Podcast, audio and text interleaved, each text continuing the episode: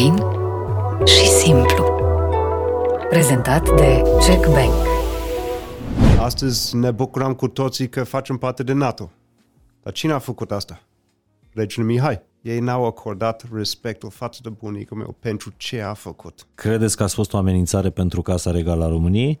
Nu exclud această variantă. Dar credeți că au fost deranjați de ceva anume, de un comportament, nu știu, în Eu viața cred că privată? unul a fost deranjat. O singură persoană. O singură persoană, unul Mătușa din familie, dumneavoastră sau un bărbat în familie a fost deranjat. de- e principele Radu? Eu, da, Ce ați pierdut odată cu, cu retragerea titlului? o familie. Familie unită. De șapte ori am încercat. Comportamentul dumneavoastră uh, privat a dus la luarea acestei uh, decizii? Nici un om pe planeta asta este perfect. Da, am greșit, poate, cu anumite lucruri, fiindcă el a fost forțat să plece din țară. A zis la, la momentul respectiv, su, sufletul lui a murit. Salut, sunt Mihai Morar, bine ai venit la Fain și Simplu. Nu vine să cred, nu știu cum a trecut timpul, dar zilele astea se împlinesc 2 ani de zile de când am publicat primul podcast Fain și Simplu.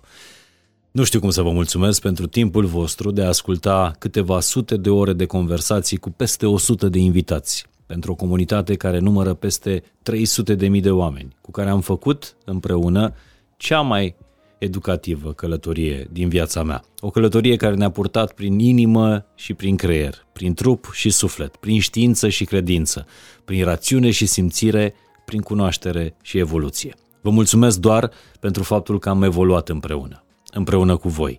Și vă fac cadou acest episod special, o călătorie prin 150 de ani de istoria ai României, o conversație despre familia regală a României, Bună oară, regele Mihai, bunicul invitatul meu de astăzi, spunea că România nu e o moștenire de la părinții noștri, ci o țară pe care o luăm cu împrumut de la copiii noștri.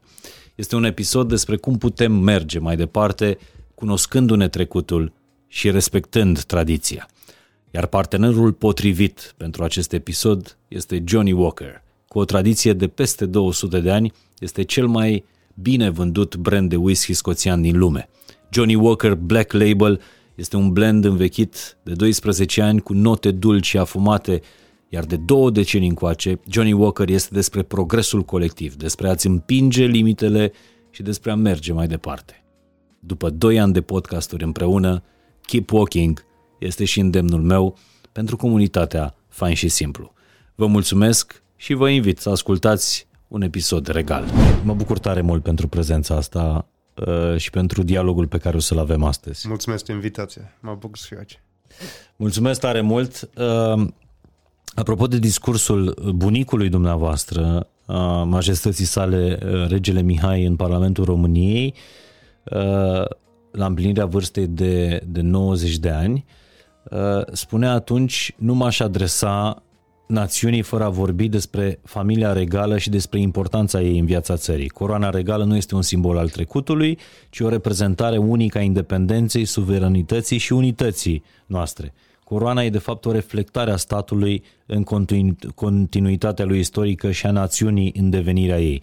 Și vorbea uh, regele Mihai despre niște va- valori morale care nu sunt neapărat uh, în mintea conducătorilor unei, unei republici, cum ar fi morala, credința, memoria uh, trecutului uh, și așa mai departe. Au trecut niște ani de, uh, de atunci, bunicul dumneavoastră s-a, uh, s-a stins și aș vrea să vă întreb uh, dacă regalitatea mai are voi importanță în, uh, în ziua de astăzi. Uh, odată cu trecerea regelui Mihai, odată cu trecerea uh, reginei Marii Britanii, pare că a pus o epocă, că trăim cu totul și cu totul alte timpuri și că uh, uh, sângele ăsta albastru nu mai are nicio importanță, nici din punct de vedere al valorilor și principiilor. Eu cred că este, este foarte relevant și în ziua de astăzi. Um, ok, bunicul meu nu este fizic cu noi, Regina Elisabeta nu este fizic cu noi, dar tot ce au făcut, tot ce au creat, încă este și încă va fi. Uh, dar, ok, s-a stins o generație, poate, de, de uh-huh. a conduce, dar începe o nouă generație și asta este uh, ceva foarte important. Se schimbe, poate, cum modul în, uh, mode în societate și asta e foarte important. Trebuie să țină pas cu, cu fiecare modă, cu fiecare generație. Um, dar dacă luăm în calcul să, uh, ce, ce a făcut familie regale în ultimii 30-33 de ani, a făcut foarte mult uh, pentru România uh, pe cont propriu. Astăzi ne bucurăm cu toții că facem parte de NATO. Dar cine a făcut asta? Regele Mihai. Și uh, cre- credem Acum, că... pentru, pentru recurs la memorie, pentru cei care pro, probabil nu, nu au prins vremurile alea, ce a, ce a făcut uh, efectiv regele Mihai pentru aderarea României la NATO? Fără el n-ar fi se întâmplat uh-huh. în niciun caz. Ok, bunicul meu a avut sprijinul statului, uh-huh. dar bunicul meu, fiindcă el a fost înrudit cu uh, toate uh, familiile regale și a avut a, a, acest statut, uh-huh. el uh, a făcut un lobby pentru România, nu numai prin toate țările prin UE, uh-huh. dar și în state și nu numai. Uh-huh. Uh, eu nu cred că uh, liderii de, de atunci ar fi putut să facă ce a făcut bunicul meu cu statutul lor. Chiar dacă liderii de atunci, sau vorbesc despre liderii de după 90, nu au uh, avut asupra bunicului dumneavoastră, asupra regelui Mihai, uh, întotdeauna un tratament uh, rec- nu recunoscător neapărat, uh, uh, dar nici măcar uh, uh, uman uneori, demn. Da, din păcate, da, el n-a fost uh, respectat pentru ce, ce a făcut pentru, mm. pentru uh, această țară. Indiferent dacă erau de acord cu ideea de monarhie. Lasă-mă asta la o parte. Ei n-au acordat respectul față de bunicul meu pentru ce a făcut. Când l-ați simțit pe bunicul dumneavoastră uh, dezamăgit, trist pentru modul în care îl, îl tratează țara Vorbesc de după 90. Cred că bunicul meu, bunicul meu de fapt a fost uh, foarte conștient ce s-a întâmplat în România, indiferent unde se afla în lumea asta. Uh, știa foarte bine ce a rămas după, uh, să zicem așa, comunism. Uh-huh. Uh, și el a fost pregătit pentru poate o uh, lovitură sau o provocare de a reveni în țară pe, pe o bază uh, permanentă. Uh-huh. Uh, deci el a avut așteptări mai jos decât poate ce trebuia. Dar fiindcă a avut așteptări mai, mai jos, el n-a fost așa, așa de n-a fost dezamăgit uh-huh. așa de, de mult um, cum poate Uh, deci, practic, fie... el, el n-avea nicio așteptare după, după 90. Știa că, deși... Uh... Știa că societatea a fost complet altfel față de cum a fost uh-huh. în mhm. anii 40 și anii 30. Și că um, e imposibil o reînscăunare după o jumătate de, de secol, așa, doar la aterizarea în țară. Bineînțeles, a fost dezamăgit din anumite puncte de vedere cu prima intrare în țară. El n-a fost lăsat să meargă la Cutedarj. Uh-huh. La mormântul? La mormântul strămoșii mm. uh, lui. Uh, el n-a fost lăsat uh, să sta mai multe 72 de ore în 92, de exemplu. Și a deci fost foarte greu oară, să revină după. Prima oară, după, după 90, când uh, regele Mihai s-a întors în țară, a fost întors de pe, de pe aeroport, din câte țin Asta minte. a fost a două ore. Prima oară a fost pe autostradă către, uh, când mergea spre Cutedaj. Uh-huh și a doua oră nici n-a, n-a plecat de pe pistă. Cât de trist l-au făcut uh, gesturile astea? Era frică atunci Cum ai cuiva de tu să nu fi lăsat să, să revii acasă? Uh-huh. La familie ta. Familie în cazul ăsta este tot poporul. În 92, la prima uh, vizită uh, oficială, a, sau a fost o vizită privată atunci? Oficială, să zicem. În 92, uh, l-ați însoțit pe, pe da. bunicul dumneavoastră, aveați șapte ani da. uh, și era prima oară când cunoșteați țara pe care o știați deja din poveștile bunicului. Exact. Uh, Cum a fost ziua aia când ați, când ați ajuns prima oară în România?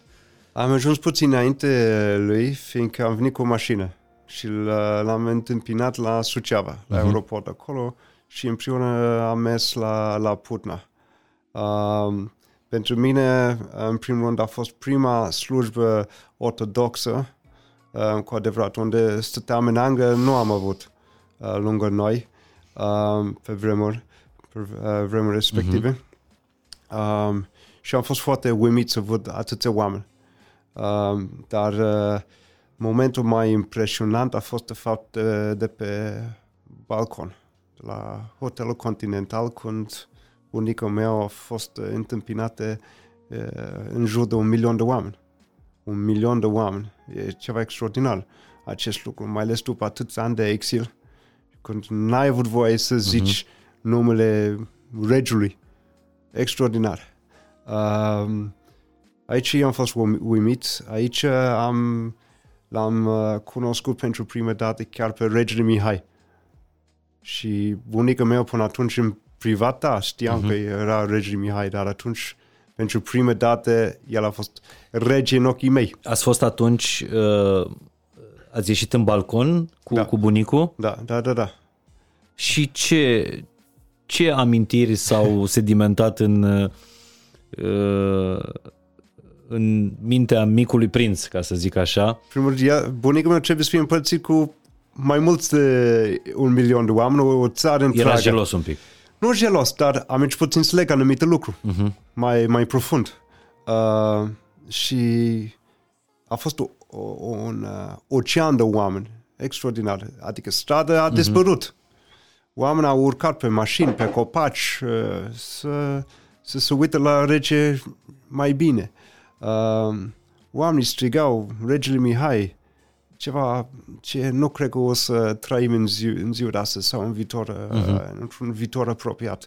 Acest lucru, iubire de către popor pentru un om de stat, asta înseamnă iubire, înseamnă că un om a ținut cu poporul în diferite vremuri de provocări. Dar ce v-a povestit despre România mama dumneavoastră, principesa Elena, uh, fica uh, regelui Mihai și a uh, reginei Ana? Ce v-a povestit mama și ce v-a povestit bunicul despre, uh, despre țara asta? Uh, povestea mai uh, reală, bineînțeles, a fost de la bunica mea. Uh-huh. Uh, și din când în când și de la bunică, fiindcă ea a auzit absolut tot uh, de la bunica mea. Dar mama mea a transmis uh, poveștile mai departe către noi copii despre uh-huh. România. Cum a fost, uh, ce înseamnă să fie rege, uh, ce responsabilitate noi avem ca familie uh, și ce important este să, uh, să poate într-o zi să lucrăm pentru această țară. Dar n-ați fost un copil crescut la curtea regală. Uh, ați crescut cu, cu știința că, că veniți din, dintr-o familie regală, dar pe de altă parte uh, copilăria nu a fost a unui prinț.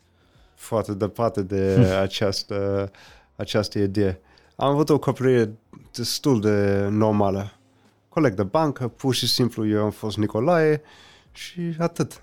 Un om simplu, Uh-huh. uh, ca aproape toți copiii din lume. Și cred că a fost foarte bine așa, normal, așa a fost. Uh-huh.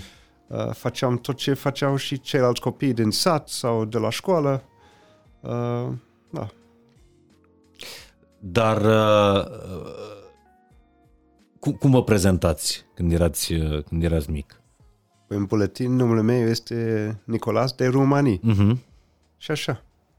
Asta este e- numele meu. Ăsta, este, ăsta era numele și când erați, uh, Da, da. când- când erați la școală. Da. Și tradus Nicolae al României. Mhm. Iar mama dumneavoastră uh, muncea deja, Da. era, ș- știu că a, a avut diferite uh, joburi, inclusiv uh, a lucrat într-un magazin de uh, bijuterii. Nu? Cred că asta a fost dinainte de copii. Înainte, înainte Da. de a veni pe lume Da, da, da, copiii. da. Mhm. Da, uh, a lucrat în mai multe domenii. Uh-huh. Uh, și, bineînțeles, ca orice persoană trebuia un câștig de undeva, un venit, Uh-huh. uh, la fel cum a făcut și bunica meu.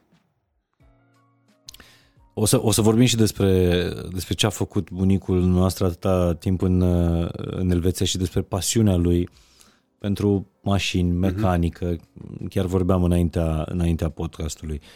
Uh, ați avut, știu, știu despre faptul că ați copilărit între Elveția și, și Sudan cu vacanțele petrecute la, la Versoa, la casa bunicului, dar vreau să știu dacă ați simțit cu un tată plecat în, în misiune în, în Sudan, dacă ați simțit lipsa figurii paterne în copilărie.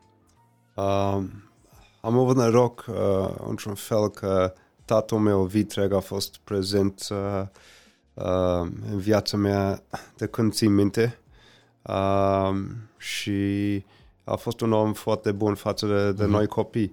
Uh, dar, bineînțeles, uh, tatăl uh, matern, Tatăl natural. uh, natural, uh, cred că copiii sau adulți care nu, au, nu l-au avut Uh-huh. acest uh, simbol, acest personaj în viață întotdeauna știe cât de uh, important este și da, până la un anumit punct el a lăsat o gaură, să zic așa, în, uh, în viața mea. Uh-huh. Uh, Dar ce mai, ce mai țineți minte din relația cu tatăl uh, biologic care s-a strâns stins repede?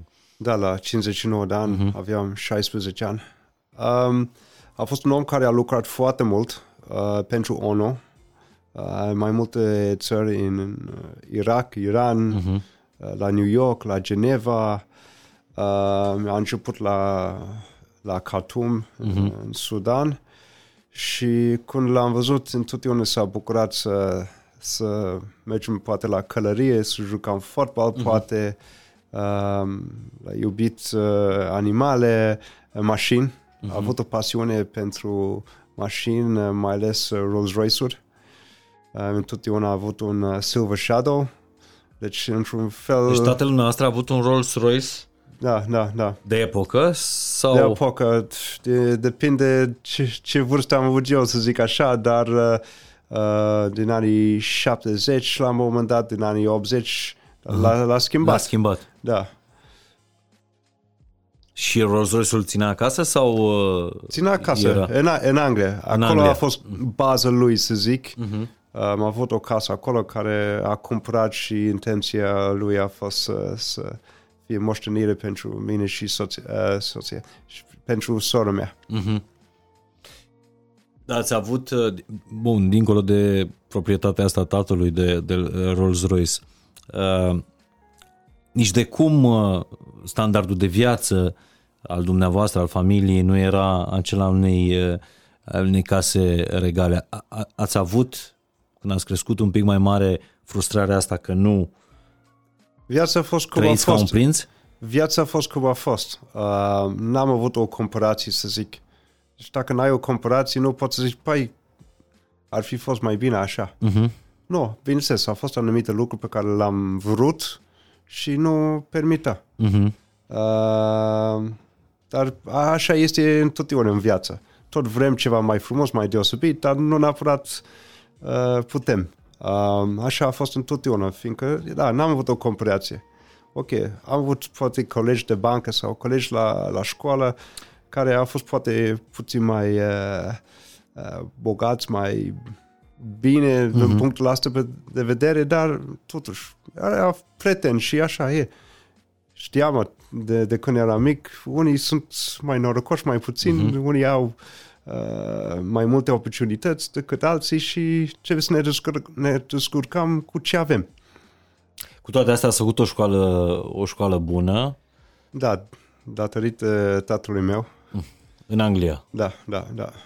Unde ați făcut călărie, unde... Călăria a fost mai degrabă cu, cu el și uh, un hobby în plus când eram mic. Uh-huh. Uh, oricum, mi-a plăcut animale de când eram mic. Uh-huh. Uh, dar, uh, nu știu, am avut o școală destul de Am fost la o școală destul de bună de fiecare uh, zonă unde am fost, dacă era în uh-huh. nord-estul Angliei sau în sudul Angliei, uh, datorită tatălui meu. Dar mai degrabă spuneți că figura paternă este cea a tatălui uh, vitreg. A, Ca prezență în viață, da. Ca prezență și a bunicului. Mai ales bunicul meu, da.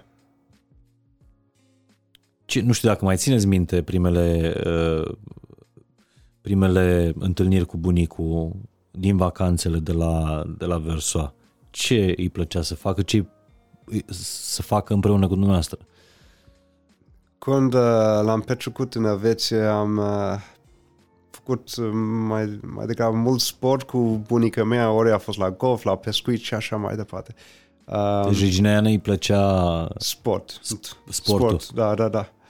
Uh, dar bunicul meu a fost un om care a avut programul lui de când se trezea până să se culcă.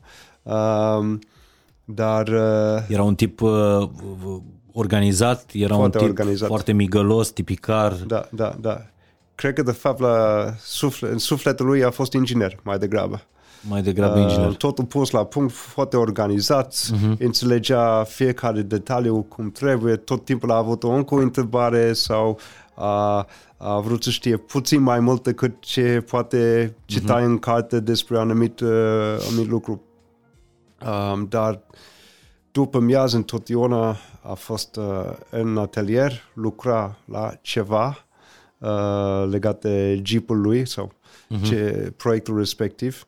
Uh, ori el a fost găsit cu capul sub capotă sau el a fost chiar uh, sub mașină cumva uh-huh. sau facea o piesă. Deci astea sunt amintirile despre, despre bunii, primele amintiri.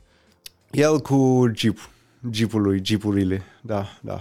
Dar despre ce jeep era vorba? Era un, un, un jeep vechi, nu? Din... Uh... Întotdeauna a fost un jeep vechi din al, al doilea război mondial. Mm-hmm. Le cumpăra și le facea cum ar fi direct. Le restaura cu totul. Restaura, da. El cu mâna lui singur. Absolut tot.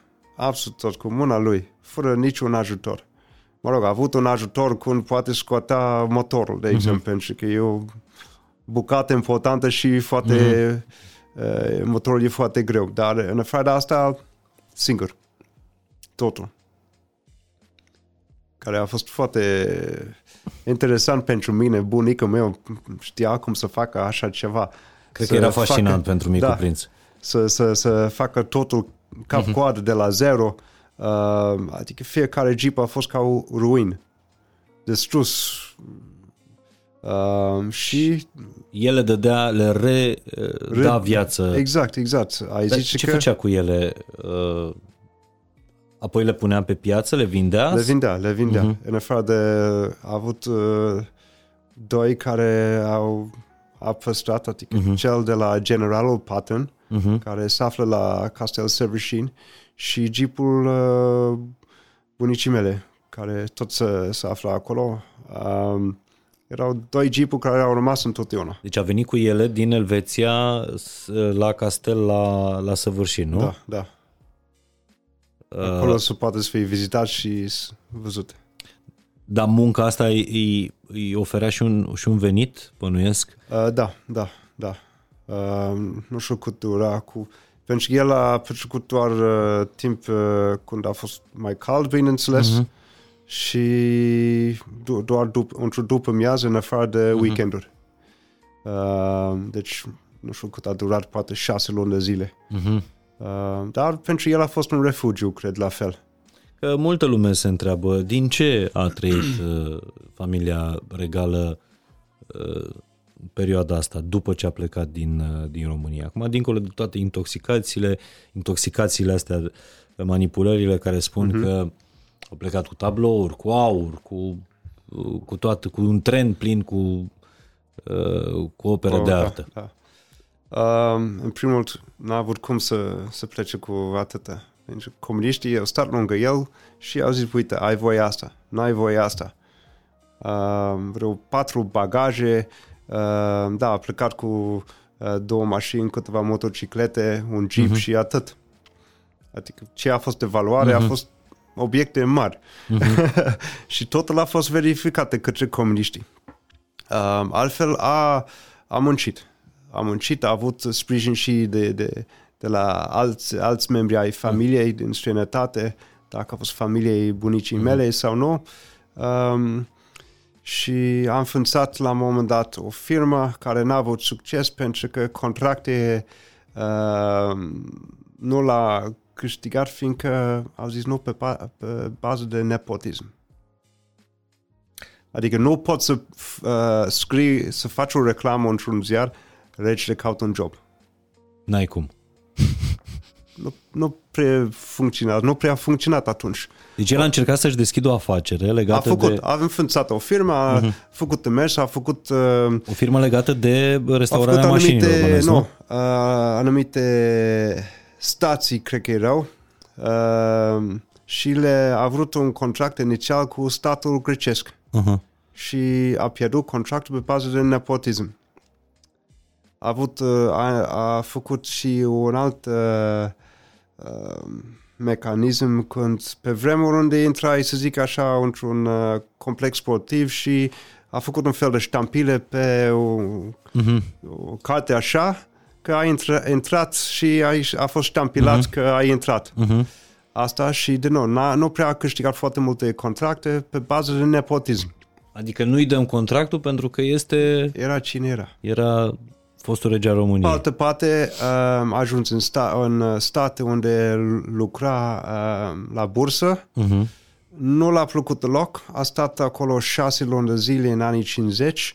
Uh, familia stătea în, în, în uh, Elveția. Uh-huh. Deci, departe de familie, în primul rând, asta e foarte greu. Uh, pe altă parte, nu a fost ce, ce l-a plăcut deloc. Uh, poveste mai amuzantă când uh, a fost angajat acolo, angajatorul l-a întrebat cum te cheamă? King Michael. Bine. Michael King a fost trecut ca numele lui. Adică familie de, nume de familie a fost King. Dar care a fost cel mai, uh, cel mai greu moment uh, din ce v-a povestit bunicul, din ăștia 50 de ani de, de exil? Exilul. Exilul în sine, adică toți anii. Că a fost forțat să plece în țară. Uh-huh. Atunci a Abdicarea. scris, uh, nu neapărat abdicare, dar fiindcă el a fost forțat să plece din țară. A zis la, la momentul respectiv, su, sufletul lui a murit. Deci el a păstrat în tot, toate deceniile astea suferința asta? A fost mare suferință. Și îl vedeați suferind pentru... Când vorbea pentru despre anumite momente legate de România, vedeai în expresiile lui, prin ochi, prin tot, tot ce înseamnă limbajul corpului, uh, tristețe, durere, a fost foarte clar. Chiar dacă n-a zis punctual că, ok, asta m-a întristat. L-ați văzut vreodată plângând pe, pe regele Mihai înainte sau după 90? Uh, da, mai degrabă din bucurie. uh, de exemplu, când s-a întors în 92. A fost o așa de mare încărcare de emoții, de bucurie, după atâția ani de exil și a putut să, să revină în țară, acasă, alături de român. Dar până când a visat uh, majestatea sa că există șansa să fie reînscăunat ca rege? Visa la o Românie monarhie? El nu a crezut, cred că el va avea o reîntoarcere în țară, uh, dar tot timpul a avut speranță, dar nu cred că a crezut că vreodată după atâția ani că uh-huh. va reveni. După ce a revenit, în 92 azi, el s-a zis că gata, acum este momentul. Acum o să revin în țară și o să rămân. Deci când a văzut un milion de oameni adunați uh, atunci la ieșirea lui de la balcon, da. de la hotelul Continental, atunci chiar avea speranța că atunci, România da, poate a reveni. A început un plan economic, uh-huh. de exemplu. Deci a făcut demersuri, dar n-a fost chemat. N-a fost lăsat să revină. Uh-huh și încet, încet s-a stins ideea uh, de, de, de monarhie. Da. Pentru el. Deci, practic, a fost doar o flacără care da, a ars da. atunci, uh, în, în ziua întoarcerii, care s-a stins ușor, ușor. Dar indiferent asta, el n-a pierdut uh, speranță și dorință de a face ceva pentru țara lui, indiferent unde s-a, s-a aflat uh-huh. atunci, dacă era în Elveție sau în Anglia, indiferent, a zis, dacă avem uh, oportunitate de a lucra, de a fi în serviciul României, României. ca o familie, Uh-huh. trebuie să facem. Am citit un, uh, un, unul dintre, cred că primele interviuri pe care, pe care le-ați dat, uh, era în ziarul cotidianul care aparținea familiei Rațiu foarte apropiată În de... 2008, parcă. Da, de regalitate. Un uh, celebru interviu în care uh, spuneați sunt pregătit să fiu regele României. Aveați atunci câți ani?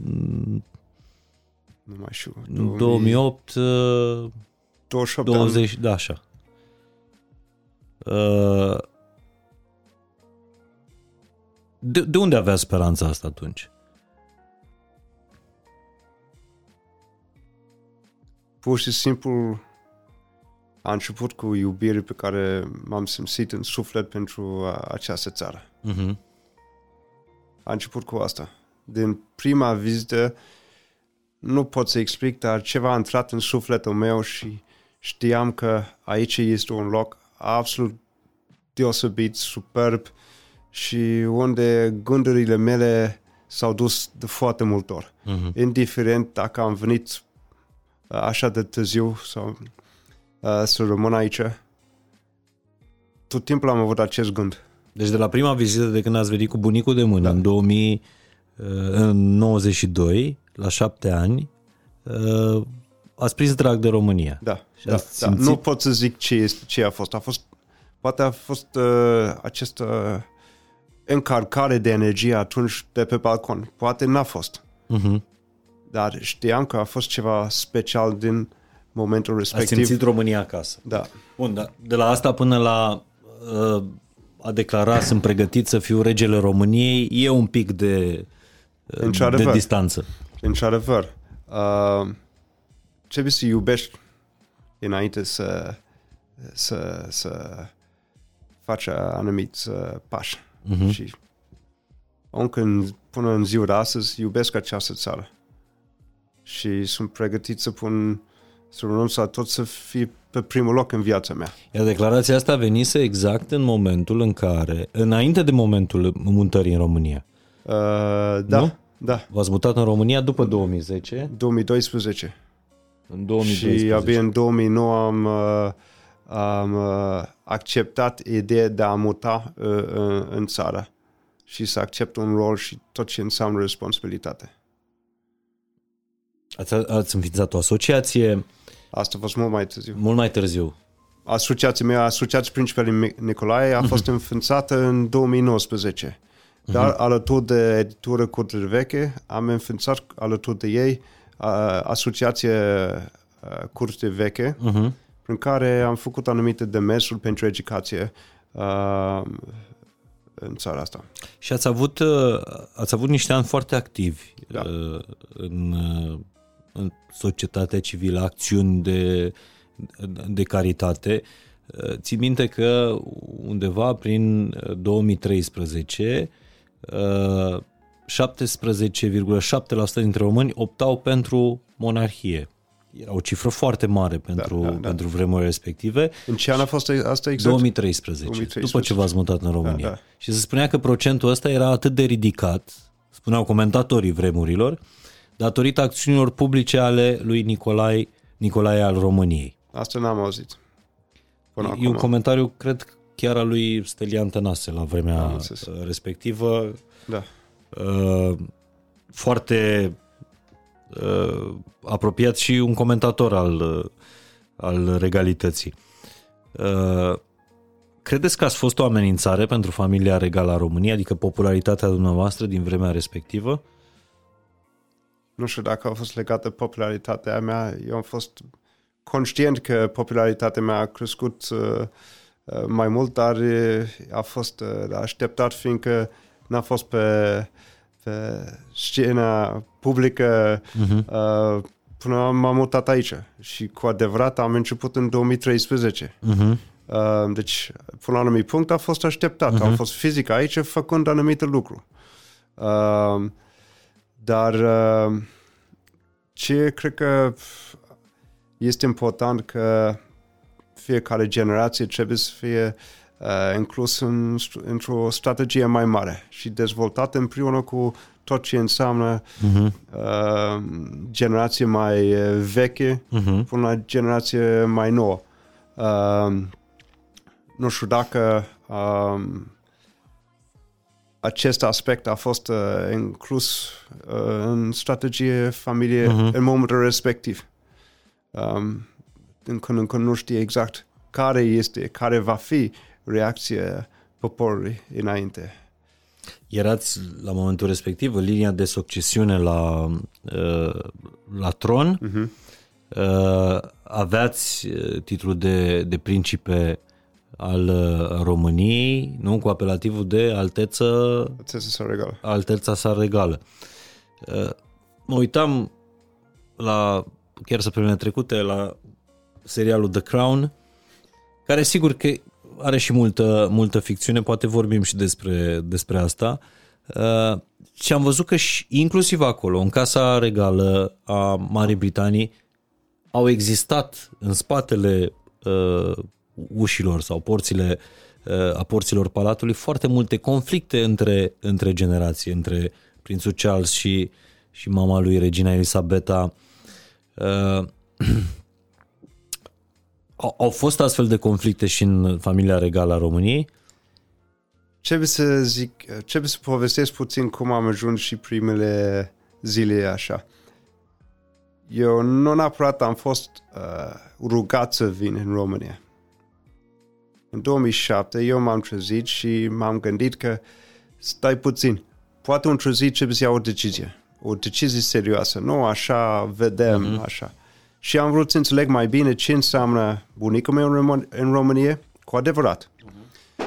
Ce înseamnă familie, ce înseamnă casă regală ca instituție, ce înseamnă un rol public în această instituție. Și am, am făcut demersul să înțeleg asta. Prin uh, convorbiri cu bunicul meu, cu matușa mea, unchiul meu și toți cei care erau în jurul uh, uh, instituției atunci. Uh-huh a durat doi ani de zile să consider că am avut în momentul respectiv informații suficiente să iau decizie să mă mut în România în următorii ani. Adică v-ați pregătit pentru asta, v-ați educat? Da, deci în decembrie 2009 eu am zis sunt gata să accept acest rol și să mă mut în România în următorii ani. Și asta, asta a fost acceptat de toată lumea între vara 2007 și decembrie 2007, nu știu ce discuție a avut loc legat de succesiune. Dar în 2007, eu am fost, în decembrie 2007, am fost numit succesor. Fără să cereți asta, fără, fără să, să vorbiți cer. cu mama dumneavoastră, care să legat vorbească cu acest, tatăl, cu acest, uh, acest uh-huh. aspect. Pur și am vrut să înțeleg mai bine, imagine mai uh-huh. Mare ce înseamnă? Credeți că a fost un cadou pe care vi l-a făcut bunicul, un semn de recunoștință? Nu știu, dar uh, fiindcă eu am făcut uh, demersuri respective, cu siguranță bunicul meu s-a bucurat de acest lucru, fiindcă nu am arătat un uh, uh, acest pas uh-huh. că aș dori să mă mut în România și să am un rol uh-huh. activ în societate. De, deci n-ați avut o discuție cu el legată de titlu, linia no, de succesiune no, no, și așa mai departe. Doar să înțeleg mai bine rolul instituției Casă Regală uh-huh. în România și ce ar putea să fie dacă aleg să mă mut în România, rolul meu. Dar cine v-a anunțat atunci când ați primit titlul ăsta de alteța sa regală și de principe? Nu mai știu exact cine m-a anunțat uh, uh, decizie din uh, decembrie 2007. Uh, nu mai știu dacă a fost mătușa mea sau unchiul uh, sau uh, um, uh, bunicul meu, dar am înțeles că uh, în aprilie 2000, uh, nu mai știu ce, ce an a fost atunci, uh, 2012, nu, 2010, uh-huh. că o să fiu uh, uh, pus în linia... Da, de, o, să, nu, o să fie oferit uh, uh, titlul. Mhm. Uh, bun, deci asta s-a întâmplat. Eu am ales să vin în România. În 2012 Fără să puneți condiția că vreți să fiți principe. Da. Am ales Mhm. uh-huh. cu tot ce înseamnă responsabilitate de a reprezenta Mhm. uh-huh. regele Mihai și Casa Regală în România, uh-huh. în acest rol. Nu ca principe nu știu care. Pur și simplu ca un om care face parte din uh, familie legală și cu acordul tuturor Mhm. și așa. Deci m-am mutat în uh, septembrie 2012 și am zis trebuie să înț- încep să învăț limba română. A fost o organizație să mă duc la Iași, m-am dus la Iași, am stat o lună, am avut uh, ore, de, ore și ore de limba română, pentru că înainte nu știam foarte mult. Bună seara, mulțumesc, uh, o bere, te rog, și așa. Mi se pare deosebit uh, și mi se pare un semn de respect și față de familia dumneavoastră, dar și față de țara asta, uh, în primul rând, de a învăța poți să, limba. Cum poți, să am un, poți, cum poți să ai un rol activ și să reprezinți uh, case regale care reprezintă poporul fără să cunoști limba? Asta e o mare bu- parte din cunoașterea țării, culturii, poporului și nu numai. Și bănuiesc că la vârsta aia depui niște eforturi serioase să înveți o limbă A care fost- nu e de circulație internațională, oricât am Deloc, fi noi deloc. de... Uh, a fost și este încă o limbă grea pentru mine. Uh, și așa a fost. Uh, dar am, am venit și a fost, uite, birou, secretară, mâine te duci la, la muncă, cum ar veni. Deci ați primit asta din partea casei regale. Uh, Da, cum am Birou, mutat. secretară, Dar așa a fost, uite, asta e biroul tău, uh-huh. asta e secretară, mâine te duci la muncă. Bun, pentru asta am venit. Să mă duc la muncă să reprezint, uh, să reprezint această instituție. și ați primit cu bucurie asta? Asta facea parte din rolul respectiv uh-huh. și am acceptat. Uh, După, nu prea a fost un mare sprijin în jurul meu, uh, de, la- din, din partea familiei. Regale. Tot timpul m-am dus la matușa mea, la unchiul meu, la bunicii mei și am zis, ok, asta am făcut în ultima perioadă, e bine ce fac? Ce pot să schimb să fie mai bine, să fie mai ok? Uh-huh. Am zis ceva greșit, am făcut ceva greșit, uh, ce pot să îmbunătă- îmbunătățesc? Tot timpul am vrut feedback, indiferent cât de pozitiv sau negativ a fost. Regele Mihai uh, avea atunci un rol activ în uh, Încă a fost, da. Casa Regală sau uh, principele Radu, respectiv uh, mătușa noastră, uh, principesa Margareta, erau cei care conduceau Ei erau cei care activ. conduceau. și s-a întâmplat să vă simțiți singur, uh, ne, nevalorizat. Bănuiesc că venind dintr-o cultură în care feedback-ul este o regulă, uh, este o valoare. Da, doar așa poți să Făcându-ți o mergi mai tre- departe Exact. și să Primind dezvolți feedback. ca un om și să dezvolți tot ce înseamnă proiecte pentru firme sau instituții respective. Deci vă simțeați singur în... uh, În viața Casa Regală? personală, foarte singur. Adică am schimbat cultură, țară, viață, de o viață privată, peste noapte, viață publică, în care sunt, e, uh, sunt uh, reguli, protocoalele, uh, ierarhie și așa mai departe. poate Dar am ar- acceptat tot asta. Uh-huh. N-a fost nicio problemă. Nicio problemă. Poate ar fi niciodată. trebuit să vă întreb la ce ați renunțat cu greu când vorbim despre viața noastră din străinătate, atunci când v-ați mutat în România. Am uh, făcut un calcul înainte. Și uh, asta a fost... Pentru asta a durat atâția ani. Să bănuiesc înțeleg, să înțeleg ce renunț. Pentru că oricum Au, erau sunt prieteni, avantaje, erau... uh, sunt ava- avantaje și dezavantaje într-o viață publică. Și la fel într-o viață privată. Uh-huh. Deci am încercat să, uh, să înțeleg ce și cum. Știam că o să fie greu la început, dar știam că pot să fac lucruri minunate. Nu numai pentru familie, dar mai ales pentru țară, pentru comunitățile Care în era, care... care era visul dumneavoastră cel mai mare? Bun, asta cu a ajunge regele României, Asta nu e un vis. asta nu e un vis. A fost o declarație de E o intenție. declarație și dacă va fi cazul pentru cineva din familie din ea, nu neapărat eu, pentru că nu e vorba de mine aici. Este vorba de ce este corect și poate drept pentru țara asta. Ce vrea țara asta? Asta este. Deci care era visul nu cel mare? contează cine va fi cel care va purta coroană sau nu. Mhm. Dar să fim o familie unită și împreună să facem lucruri deosebite, cum a fost întotdeauna, pentru această țară. Ați simțit în anii de după întoarcerea în România că nu e o familie unită? Sau că nu faceți parte din această familie unită? Uh, În ce perioadă? zi? Ei, După ce v-ați întors în România, după ce ați primit birou, Ah, secretară, ok. Um, înainte uh, am avut o relație foarte strânsă cu unchiul meu și matușa mea. uh-huh. erau ca părinți într-un fel, așa de, de frumoasă a fost uh, relația. înainte de a vă întoarce în țară. Înainte, da, înainte să mă mut aici, Și definitiv. ce s-a schimbat după ce v-ați întors?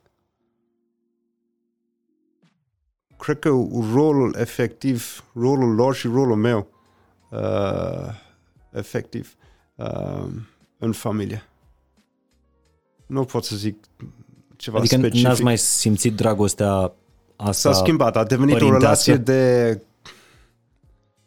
nu neapărat colegi, dar uh, relație într-o firmă în care este o ie- ierarhie și trebuie să asculți mai degrabă.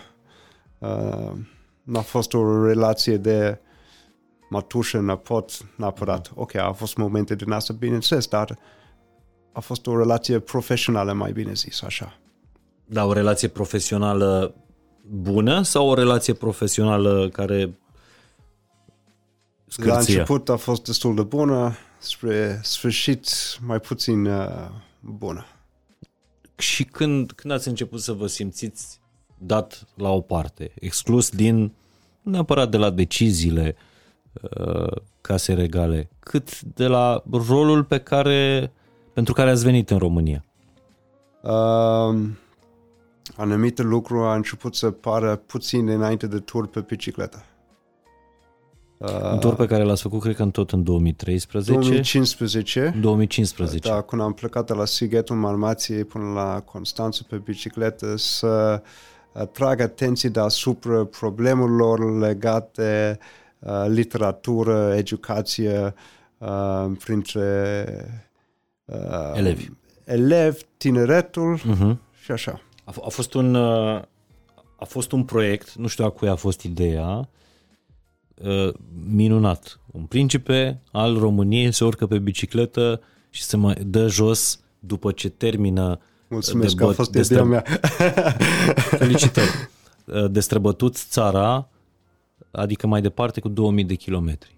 Minunat. da. Și spuneți că aici au început uh, Puțin înainte am văzut că lucruri nu erau chiar ok.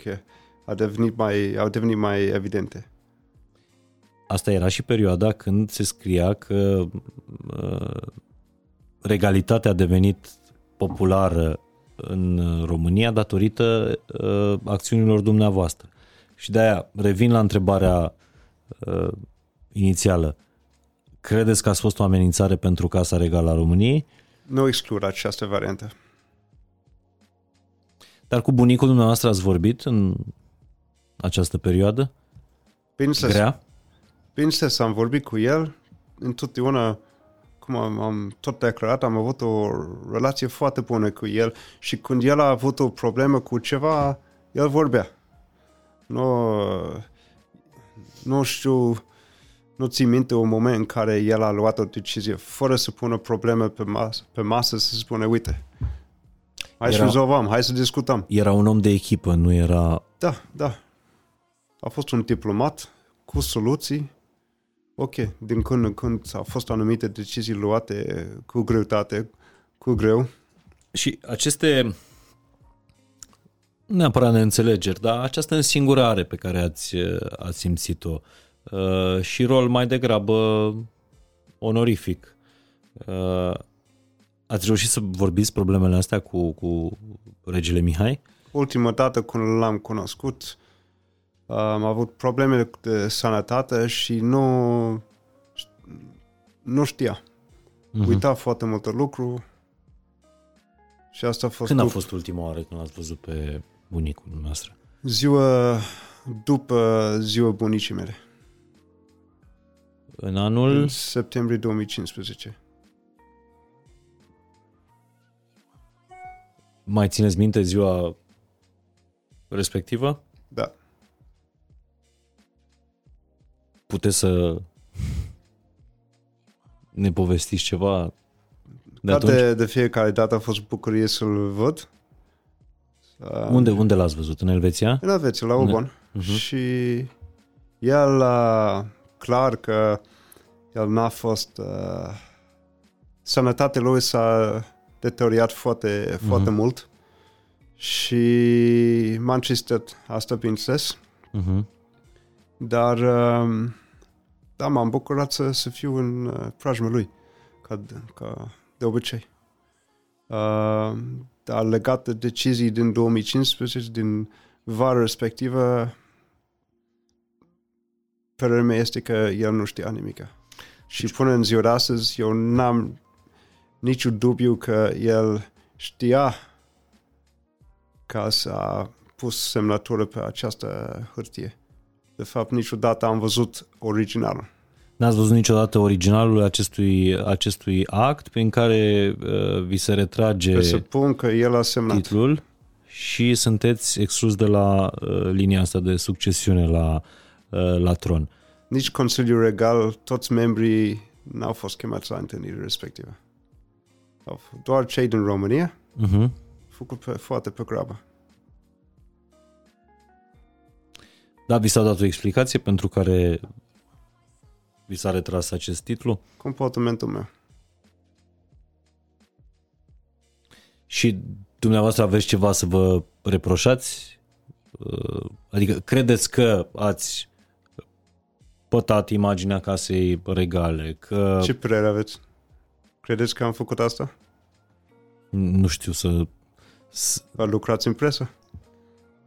Dacă ați făcut asta sau nu? Da ați spus acum că ați citat că Stelian uh-huh. uh, Tănase a scris că datorită mea, Casa Regală a câștigat foarte multă popularitate.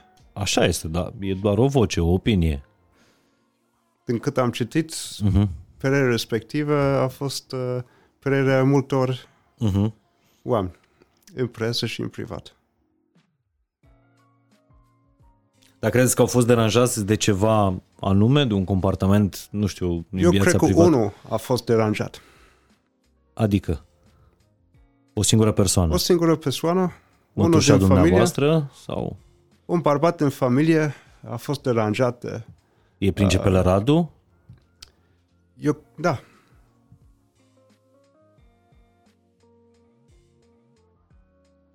Dar când a început uh, principiul Radu să schimbe comportamentul dintr-un tată, așa cum spuneți, înainte de mutarea noastră în România, să devină doar un uh, uh, membru al familiei regale care are doar relații protocolare cu dumneavoastră?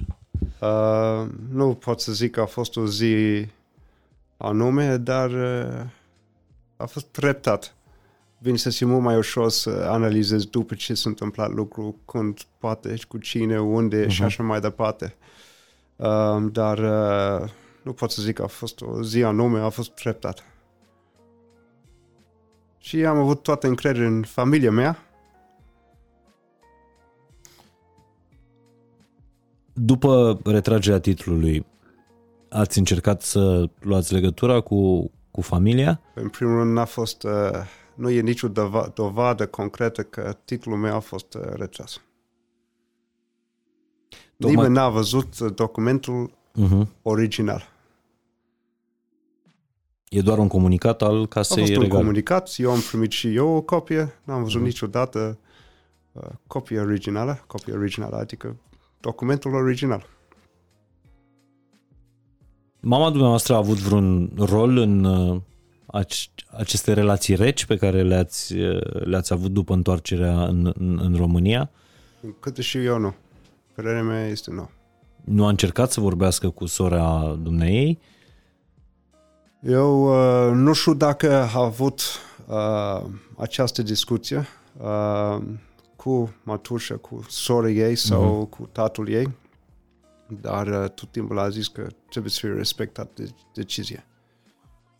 Adică mama dumneavoastră, după aflarea deciziei, v-a spus să respectați decizia. Da. Și zic, bun, respect decizia, nu trebuie să fie de acord, dar vreau să eu, văd. Eu vreau să văd o dovadă concretă că semnatura a fost chiar semnatura regelui sau el a fost conștient uh-huh. ce a fost contentul document, uh-huh. documentului. Ce ați pierdut odată cu cu retragerea titlului, cu uh, retragerea de la linia de succesiune?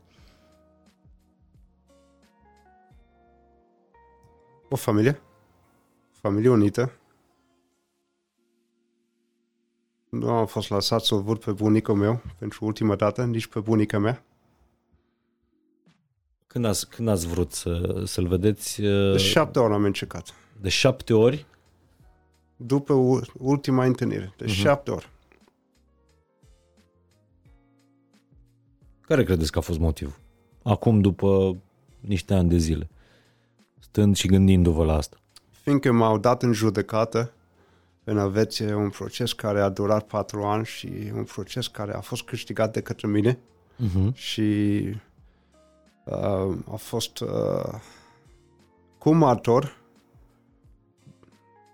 o dovadă că bunicul meu a vrut să mă vadă, uh, dar n-a fost uh, într-o stare foarte bună când a fost vorba de sănătate. Uh-huh. Uh, și cred că n-am fost lăsat pentru că erau speriați de, de ceva. Acum, eu revin cu, cu întrebarea asta despre ce s-a scris în, uh, în presă la, la vremea respectivă. Uh, credeți că, nu știu, comportamentul dumneavoastră uh, privat a dus la luarea acestei decizii? E foarte ușor să ascunzi în spatele anumite lucruri. Uh-huh. Uh, nici un om pe planeta asta este perfect. Am încercat să fac tot ce puteam pentru instituție Casa Regală, pentru regele Mihai. Mm-hmm. Da, am greșit, poate, cu anumite lucruri, dar cu lucruri pe care sunt considerate o greșeală sau nu, l-am asumat mm-hmm. și am zis, gata, am luat responsabilitate. Bun. Și hai să discutăm, hai să mergem înainte. Dar n-a fost neapărat uh, vorba de asta. Da. Eu am asumat că poate am făcut ceva care și ați și n-a recunoscut. fost pe gustul uh, tuturor. Ați și recunoscut la un moment dat? Da. Credeți că prea târziu pentru Casa Regală, pentru... Poate prea târziu sau prea devreme, indiferent, am explicat de ce a durat, cât a durat uh-huh. și am asumat acest uh, rol și am luat, am luat am asumat și responsabilitatea în Acum, același timp. Pentru cine nu știe, este vorba despre faptul că uh, Principele Nicolae a recunoscut uh, uh, paternitatea uh, copilului născut dintr-o uh, relație uh, cu Nicoleta Cârjan. Uh, și de-aia am întrebat, credeți că ați făcut-o prea târziu pentru ca familia regală să, nu știu, vă ierte, să vă ofere clemență, habar n-am. Primul ce să stai de vorbă. Nu prea au vrut. Mm-hmm. Deci vă era greu să vorbiți cu propria familie. Și practic asta e marea suferință a dumneavoastră. Greu nu este prea puțin zis, fiindcă titlului. după uh, ultima întâlnire cu bunicii mei, ușa a fost uh, închisă, încuiată. Chiar primesc poște înapoi într-un alt plic, de exemplu. Cum ați văzut înmormântarea bunicului noastră? Cum am văzut-o? De unde? Ah, păi am fost acolo în prim plan, în afară de trenul regal în care Uh-huh. În care n-ați fost primit. n-am fost primit. Acum, întorcându-ne la, uh, mă rog, aceste uh, probleme care cre- cred că există în orice casă regală. Dacă Sau în foarte multe familii prin lume. ne mai vorbim de asta. Uh, v-am zis, uitându-mă la, la serialul The Crown, am văzut inclusiv ficțiune, neficțiune, uh, inclusiv perioade când uh, actualul rege Charles era cu adevărat însingurat, era cu adevărat uh, nesocotit de către uh, regina Elisabeta a, a, a Marii Britanii și el dorindu-și de asemenea să reformeze uh, uh, Casa Regală, simțea că nu este, nu este ascultat. Cu toate astea, mi se pare că a trecut sau au trecut împreună peste toate problemele care au fost mult mai grave decât uh, Așa problemele este, din așa Casa este. Regală a României. Uh, și am înțeles din serialul ăsta, repet, că e ficțiune, că nu e ficțiune, am Mhm. uh-huh. înțeles un lucru, că atunci când faci parte din, dintr-o familie regală, uh, cumva tu slujești un sistem mm, și renunți cumva la viața ta. Până la anumit punct, da. Exact, exact. Că nu ai cum să fii neapărat autentic și că întotdeauna interesul sau sistemul este deasupra uh, persoanei. Am văzut asta și... Mai bine zis că trebuie să ții cont de anumite reguli, Uh-huh. uh, firme, instituție, unde stai tu în această ierarhie, dar am văzut în ultimii, să zic așa, 20 de ani, că fiecare uh, membru este destul de autentic. Uh, de la principele Charles, Uh-huh. el a fost mult mai relaxat în ultimii 20 de ani, mult mai autentic, a, uh-huh. a urmat anumite uh, pasiuni care a dat, prin, prin asta a dat uh, un exemplu foarte bun de urmat, uh, ținând cont de ce a, ce a, a început să facă pentru mediu uh, din anii 80 Uh-huh. de exemplu. Uh, cum s-a dezvoltat um, uh, afacere de Dutch Originals. Uh-huh. Um, personalități, de, de exemplu, cu William, Uh-huh. principele William, principele Harry. Erau destul de, oameni destul de au uh, uh, normal, până la un anumit punct. Fiecare a fost autentic, cred. Uh-huh. Uh, dar fiecare ținând cont de rolul lui în această ierarhie, în această firmă, cum, zis, cum Mhm. este zis de, de ei. Uh-huh. Um, dar, bineînțeles, uh, această autenticitate și reguli din când în când e conflict de interes poate sau e un conflict acolo. Și uh, cred că asta este de fapt uh, valabil pentru orice uh, firmă, orice rol pe care uh, uh, ne-a, ne-a, în orice rol, în orice, în orice firmă, în diferite funcție.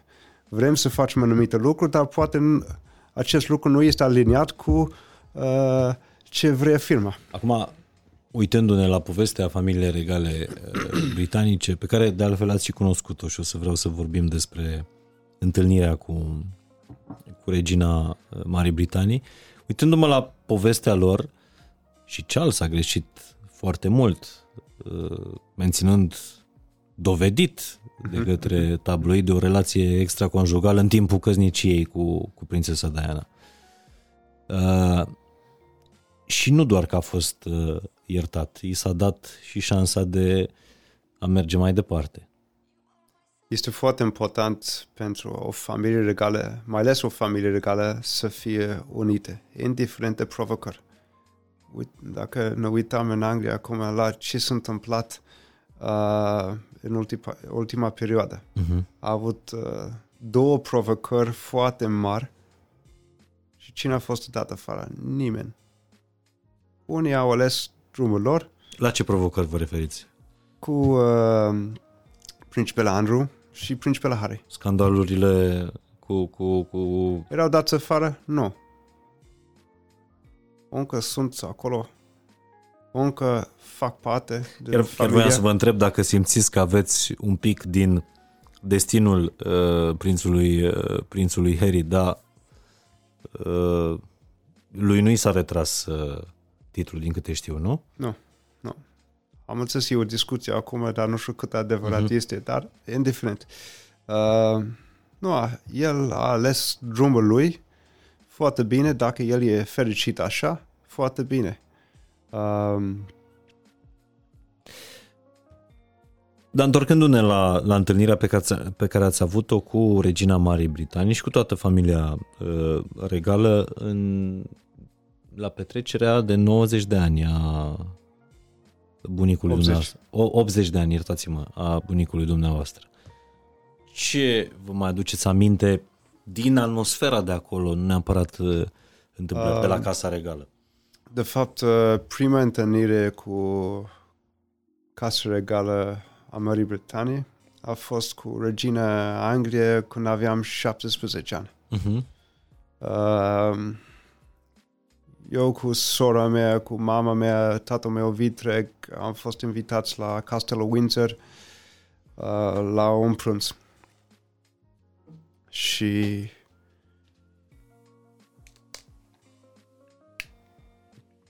nu pot să cred că am avut emoții mai mari față de acest moment.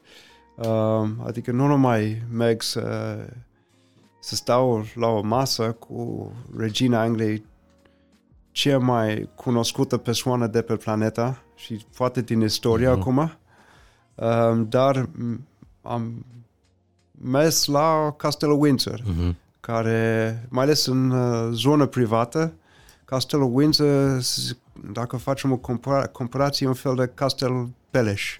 Fără doar și adică poate, da. este simbolic, e el la Simbolul fel de... regalității. Da, Uh-huh. da.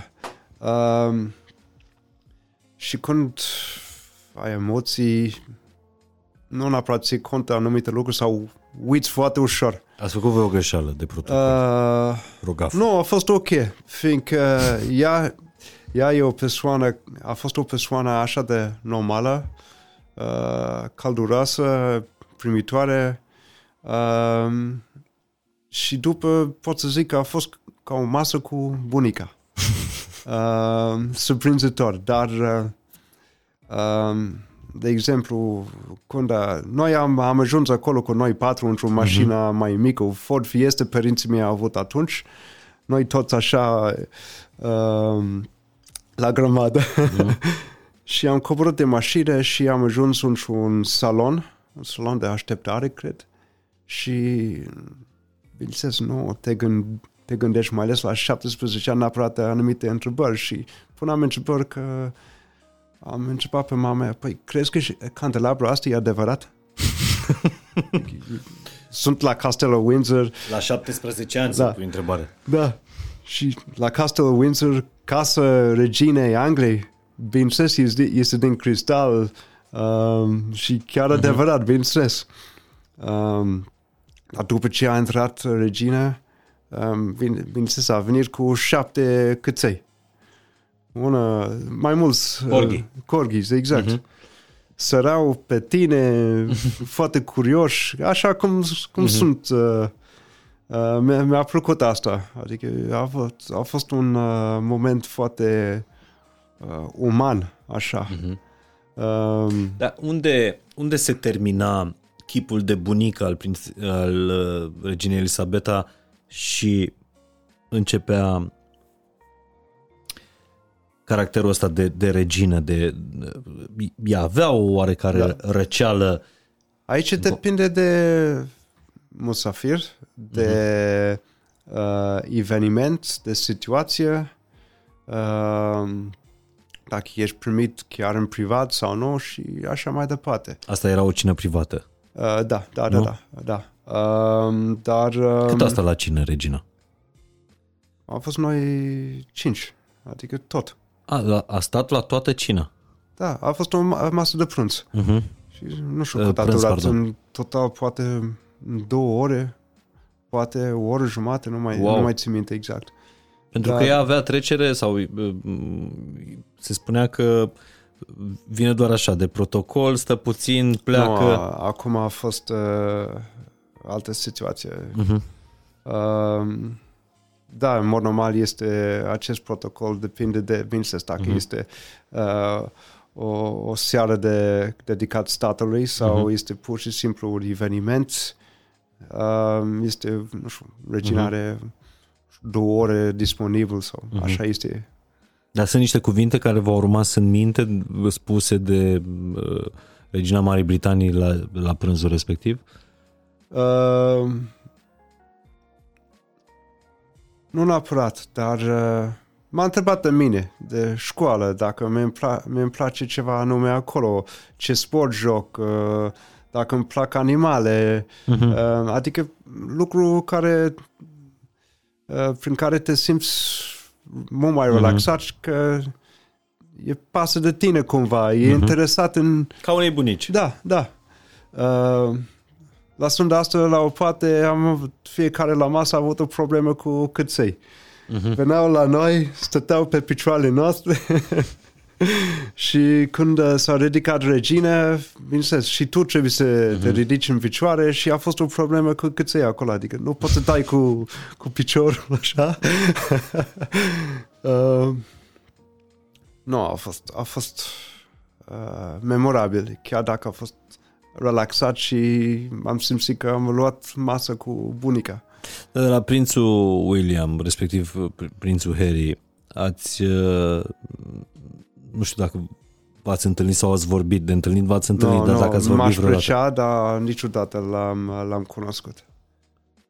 Ce, ce apreciați la, la ei? Cred că fiecare reprezintă generația lui, ok. Uh, nu sunt foarte mulți ani diferențe dintre William și Mhm. Harry, dar fiecare are rolul lui.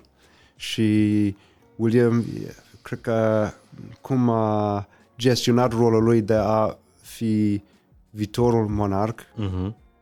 asta și piciorul, să zic așa, într-un uh, uh, lume care este uh, întotdeauna în plin de dezvoltare, Mhm. uh-huh. schimbare uh, și el ține pas, să zic așa, cu, cu generația lui, dar Credeți într-un că- rol mai de mai uh, mai structurat, protocolar. Credeți că dintre cei doi frați William este cel pregătit să fie rege? Păi el a fost pregătit de la început. Mhm.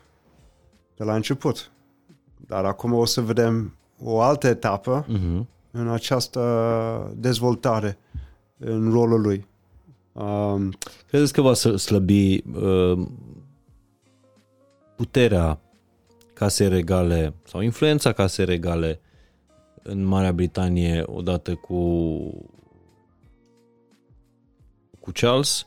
acum depinde ce strategie are regele Charles acum. Um, eu nu cred. E o tradiție de peste 1000 de ani în Anglia.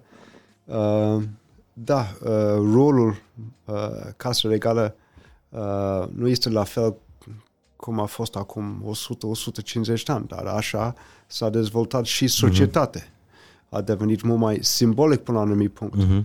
Uh, sunt foarte multe lucruri care uh, regele Charles va semna ca legi, dar asta este mai degrabă simbolic o tradiție acum.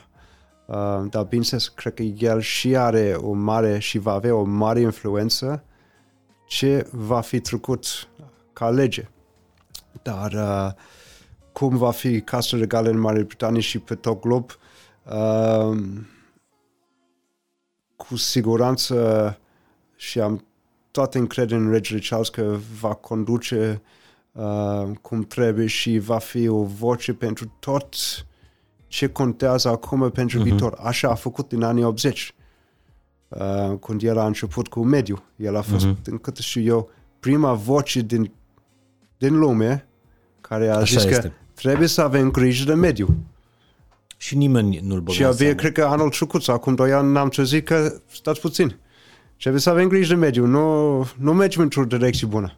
Da, e, e fabulos asta. Uh, Mă, mă uitam și eu cum vorbea omul ăsta de mai mult de 30 de ani uh, de, despre da. problema asta și Iar nu- și nu-l David băga nimeni în Attenborough, seamă. la fel.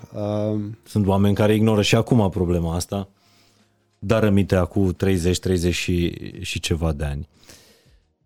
Acum, dacă s-ar face un serial sau un film despre, despre viața dumneavoastră, uh, am așa o întrebare keep walking, cum se spune. Uh, care a fost cel mai dificil moment de până acum, personal, și cum l-ați depășit? Cum ați mers mai departe? cred că cu toții avem mai multe momente dificile. Uh, ca adolescent, cred că prima provocare, să zic așa, a fost când am plecat la o școală cu internat, la 14 ani. Mm-hmm. Uh, după când a murit tatăl meu. Uh, aveam, șa- abia am făcut 16 ani și uh, gestionam uh, domeniul lui. Ok, n-a fost un, un domeniu uriaș, dar a fost ceva, ceva. Uh, chiar dacă a fost lăsat într-un uh, uh, a fost lăsat într-un fel să fie coordonat de alții, dar totuși eu uh, gestiona, am gestionat anumite lucruri pentru mine și sora mea. Uh, după uh, a fost o provocare cu când m-am mutat în România. Uh, personal, nu neapărat pe plan public așa. Mhm. Uh, din nou, și cred că toată lumea știe de 2015. Uh, cu tot ce s-a întâmplat atunci. Uh, la fel când vezi și bunicii... Retragerea titlului Da, da, și a succesiunii. Uh, Dar dintre toate ăsta a fost cel mai dificil moment?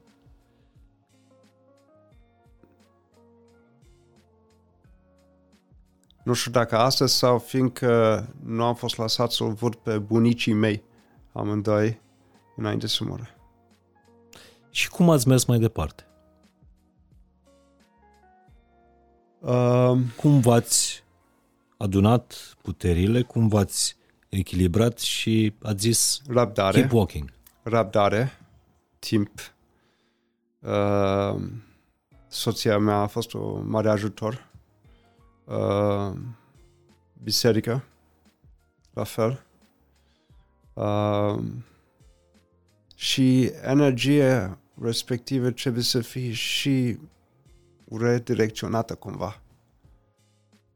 Uh, și dacă stai, păi, uite, sufer acum și nu te simți bine despre tine și tot te gândești la tine, nu o să ieși niciodată din acest mm-hmm. lucru, dar bine, ai nevoie de răbdare și timp și să vezi o altă perspectivă. Deci- și am încercat să redirecționez Mhm.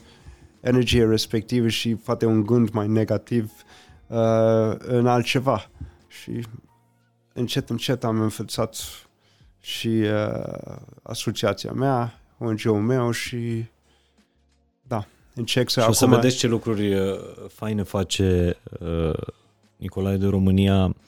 Uh, da, uitându-mă așa, ascultându-vă, cum, cum vorbeați despre momentele astea grele, mi-am să aminte tot din familia regală de, de prințul consort, de, de Philip, ducele de Edinburgh, care mie mi se părea că A fost un om extraordinar. extraordinar. M- Mie, dacă mi-a rămas vreun exemplu, după ce m-am uitat la The Crown uh, și am citit toată povestea uh, familiei, mie mi se pare că prințul Filip era de o putere extraordinară și de o înțelepciune uh, și el a, f- a trecut prin foarte multe provocări în Exact. viață. El, dar ce m-a impresionat pe mine cel mai mult, el născut ortodox. A fost momentul în care mi se pare că făcea regina o vizită în, uh, în Rusia, Mhm. prima vizită după căderea uh, comunismului și a intrat într-o biserică ortodoxă. Și reîntoarcerea aia la origini, la uh, la esența ta. Mhm. V- Vreau să-mi spuneți, născut fiind în, în Elveția, ce ați simțit în momentul în care mi-a, m- mi-a spus că v-a ajutat foarte mult credința? Ce ați simțit când ați intrat prima oară într-o biserică ortodoxă? Nu știu dacă mama noastră v-a, v-a învățat sau nu rugăciuni. Căldură. Dacă- Mă simt că am fost primit într-o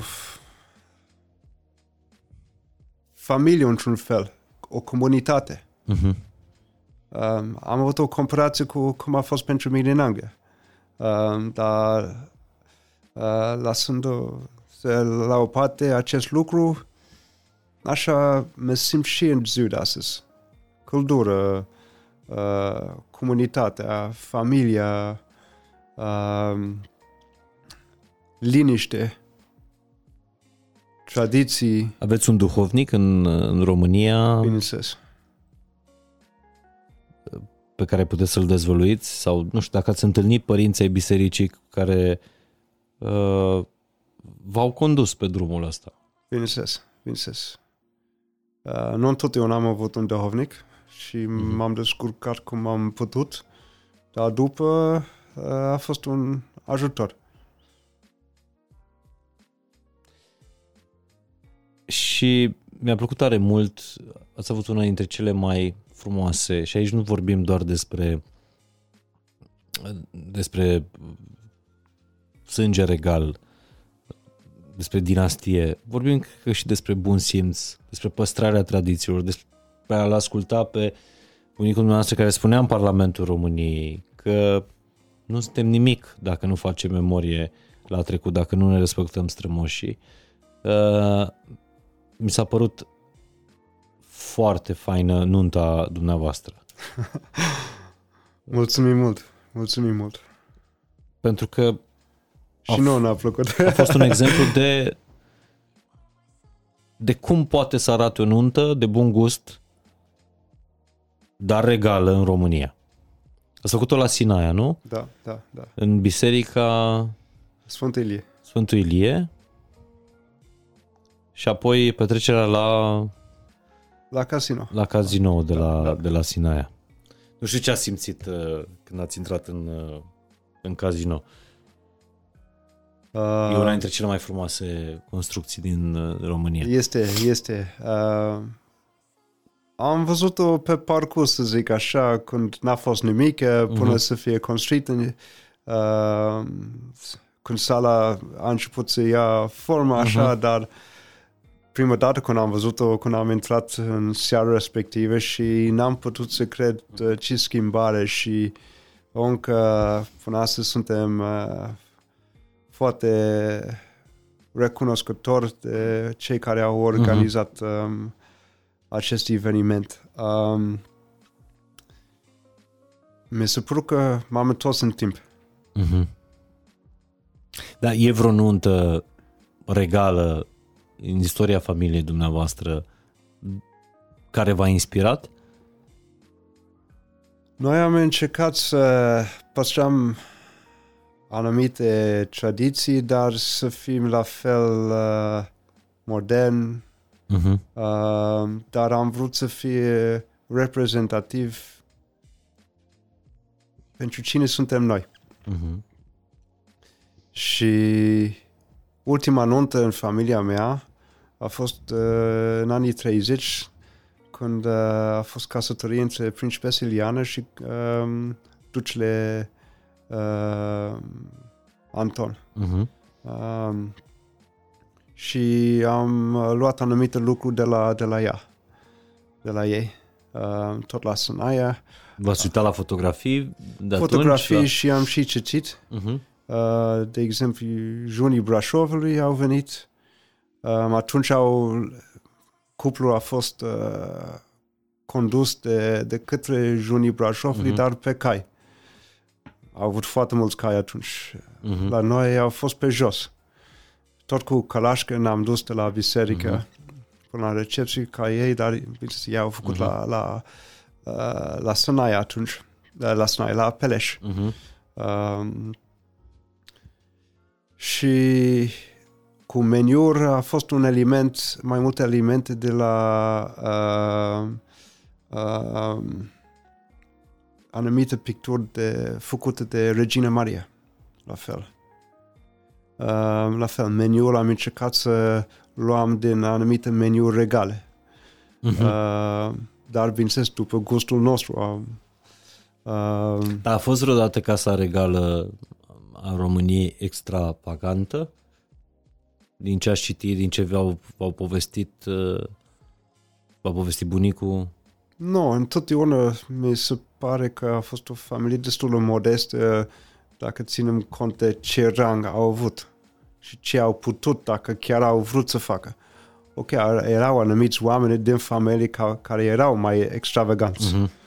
Uh, dar uh, în general erau foarte modești, cu bun gust și au, să zic așa, au setat tonul Mhm. cum ar trebui să fie făcut sau cum uh, e frumos sau cum... Dar de unde credeți că vine modestia asta? Poate nu e modestie, dar acest bun simț, că până la urmă din ce am citit din, uh, din cărți, cu niște excepții, uh, desigur, care se știu, uh, de unde credeți că vine această ancorare cu- în, uh, Acum, în bun simț a familiei? acum este vorba pur și simplu de un popor. Cum poți să fii mult mai presus de, decât un popor? Nu poți, pentru că tu trebuie să fii oglindă poporului cumva. Ok, poate ești mai bogat decât uh, media, poate uh, ai mai multe oportunități să faci un anumit lucru, dar f- totuși, dacă nu ești ancorat prin fiecare clasă socială, cum poți înțelegi? Pu- Cum poți să reprezinți? Cum poți să, să faci o extravaganță ținând cont că e chiar prea mult? Da, mă gândeam uh, când uh, regele Carol I s-a instalat în ceea ce este astăzi Palatul Regal, Mhm. uh, mă rog, Muzeul Național de Artă a României, uh, acolo era o casă a lui Dinico Golescu Da. cu vreo 24 de dormitoare, uh, de camere, pardon. Era o casă mare pentru vremea respectivă, Da, da. modestă pentru ceea ce urma să fie un palat regal Sau ce a fost în Occident? sau ceea ce a fost în Occident și scria în memorii uh, Carol I, scria că era o casă cu ferestre mari, cu niște încăperi decente, adică nu se plângea de... Dar a fost în De întrebare, condiții? păi unde e Palatul Regal? Da, și când se uita în stradă, uh, vedea porcii care se tăvăleau Da, da, prin, uh, prin nămol. Uh, Cam, a, cam așa arăta București atunci când a venit Carol I Da, și l-a da, da. transformat apoi Exact. în ceea ce este astăzi Palatul Regal. Sper să îl fi vizitat fiecare dintre, dintre Da, voi, mai da, ales da, sala tronului și tot ce, ce e acolo. Și mă gândeam la cum a construit, cum a găsit uh, familia asta uh, România și cum a lăsat-o. Hai să vorbim puțin despre, despre asta, dacă poftiți. Cred că e ceva ce a fost moștenit încet, încet, uh, generație în generație, exact cum a zis bunica mea. Nu văd această țară ca pe o moștenire de la părinții noștri, dar ca pe o, uh, ca pe o țară luată cu împrumut de la copiii noștri. Și când merg prin școală cu proiectul Istorie Egalității, punctez acest uh, citat de fiecare dată și pun întrebare ce înseamnă. Înseamnă să luăm, am, avem ceva astăzi, pentru că am primit-o de la bunici, de la străbunici, nu contează cine, este în stare respectivă. Trebuie să fie păstrat așa sau să fie îmbunătățit. Și acest lucru trebuie să fie atunci dat mai departe. Și asta în familie regală întotdeauna a fost uh, moștenit generație în generație. Mm-hmm. Chiar dacă bunicul meu a zis uh, acum 10 ani, uh, puțin peste 10 ani, uh, în Parlament. Și Carol a găsit țara respectivă, a găsit România în stare în care a fost și să el a creat o bază să fie o țară care a fost printre cele mai puternice țări din ce este astăzi Europa. Deci a luat-o cu, cu o țară, România, aproape a avut absolut nimic. Nu prea a fost o țară dezvoltată. Dar ce l-a făcut pe Carol un bun conducător? E clar că este omul care a pregătit România, a construit România uh, modernă. Ce l-a făcut un bun conducător? Primul rând a fost neamț, cred, uh, foarte strict, cum zicea o să facă, a făcut. Uh, educația lui a fost mili- militar, la școala uh-huh. militară. Uh, și, bineînțeles, atunci cuvântul tău a însemnat ceva. Acum nu prea. Uh, dar el a preluat o țară și a zis acum m-a, uh, m-a făcut român. Acum m-am făcut român. Așa a zis când a ajuns, a ajuns mm. la drobeta. Și a luat în serios acest lucru. Dacă el a trăit bine, înseamnă toată lumea a trăit bine. Sau mai degrabă invers. Dacă toată lumea a trăit bine, uh-huh. și el. Dacă el a putut să ajungă la Iași în 12 ore cu trenul atunci, Aproape la fel cât de mult cât facem și asta. A fost un mare lucru, dar înseamnă și cetățenii au făcut la fel.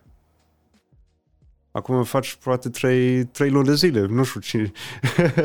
faci foarte mult până acolo. Din, din ce a construit uh, Carol, Carol I și ce avem și în ziua de astăzi? O grămadă de, de lucruri. Care da. vi, se, vi se par cele mai importante edificii? Sau lucruri care au rămas după el?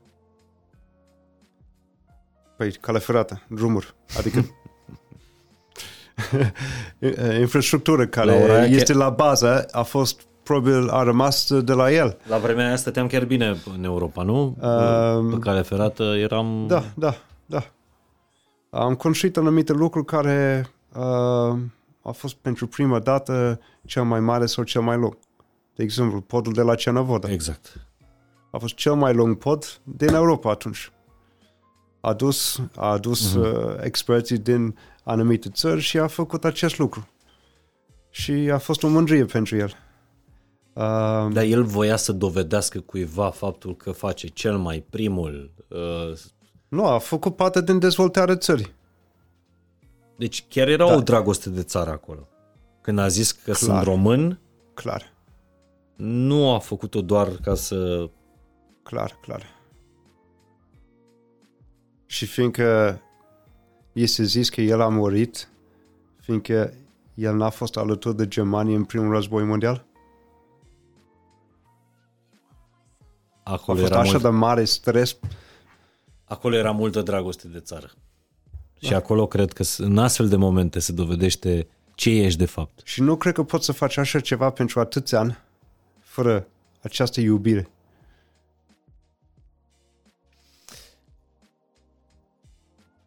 Care a fost cel mai uh, greu moment uh, din istoria României atâta vreme cât uh, România era monarhie?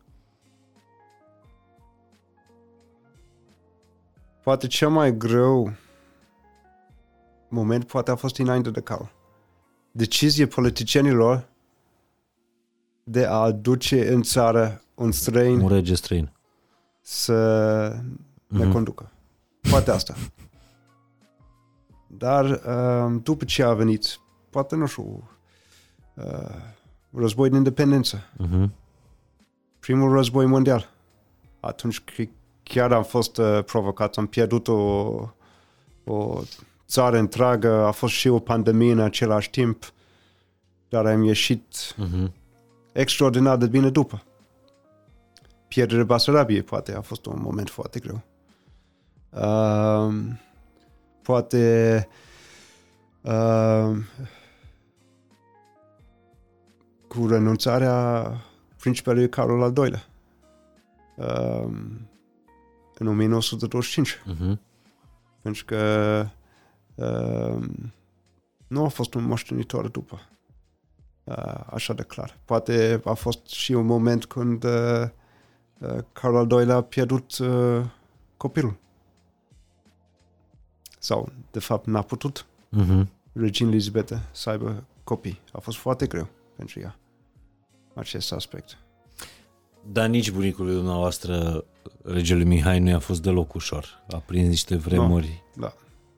Într-adevăr, dar în același timp uh, el a moștenit foarte multe probleme și s-a descurcat, mi se pare, foarte, foarte bine. Uh, el, el a fost cel care a trebuit să caute soluții pentru probleme pe care nu l-a creat el sau a, a fost, cum am zis, moștenite. La o vârstă la care Și la 19 ani, e foarte greu să te gândești la, la la asta. 19 ani și abia ai făcut bacul uh, să preiei tronul uh, dintr-o dată. multă lume când vrea să vorbească de rău despre, despre monarhie, zice, da, ce treaba, ce putea să facă la 19 ani regele Mihai? Ce rege poți să fii la 19 ani? Ce decizie să iei? Uh, Din ce v-a povestit bunicul dumneavoastră despre vremurile alea, care sunt niște vremuri foarte, foarte complicate. Uh, Citind presa vremii, chiar, chiar vă invit să vedeți bună oară colecția ziarului Universul de atunci. Este online, Da, da, număr cu număr. Și să vedeți cum de la un ziar care titra mare, trăiască regele, a ajuns în câțiva ani să nici nu scrie despre, despre rege. Eventual când mai participa pe la vreo, uh, pe la vreo slujbă. Uh, Asta era întrebarea. Din ce v-a povestit bunicul? Cum au fost anii ăia, război, regimul Antonescu, comuniști, abdicare, foarte complicați. A zis că a fost uh, o perioadă foarte grea. Foarte, foarte grea. Nu numai pentru familiile regale, dar și pentru poporul. Uh, din punctul lor de vedere, familie regală, el a zis că s-au simțit singuri. Singur.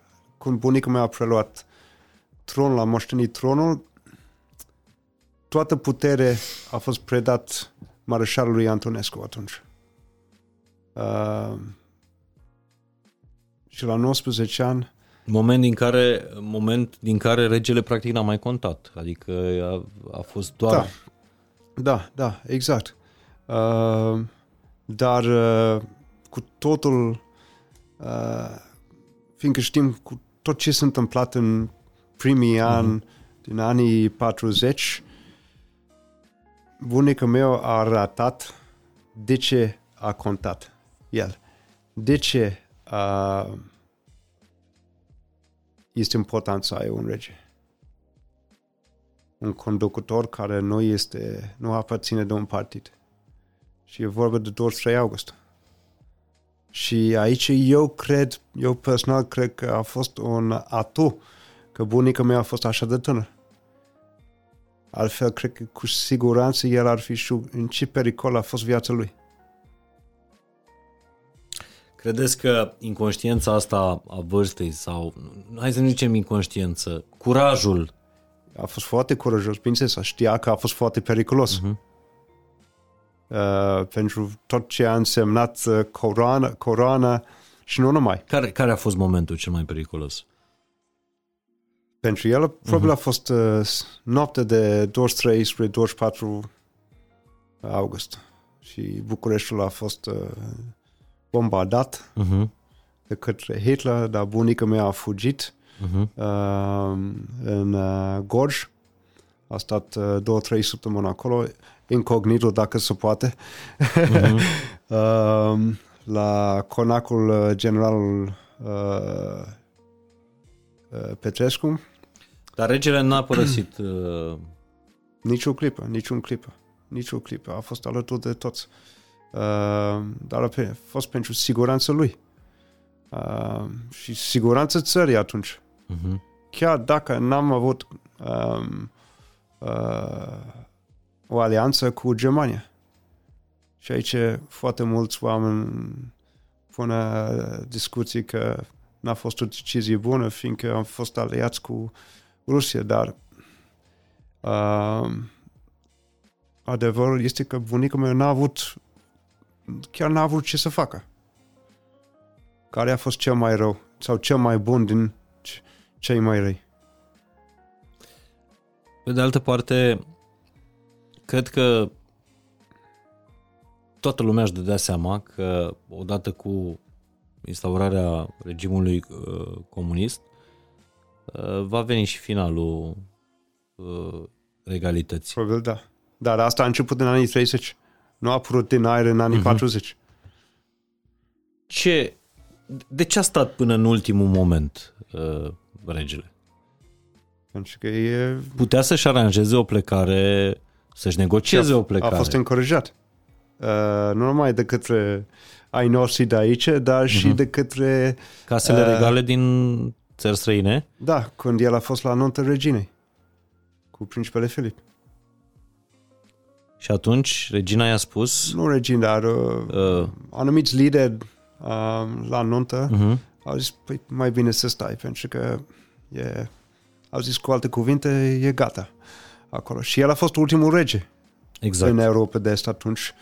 Dar el a zis că sunt rege și până la capăt. Deci, repet, deci, cred că așa putea a făcut fiecare. și negocia o plecare bineînțeles, ca, bineînțeles. care să-i asigură un trai liniștit. Bineînțeles. Chiar și în afara granițelor săi. De ce... Uh, N-a făcut pentru că el a fost rege și alături de popor, uh-huh. indiferent.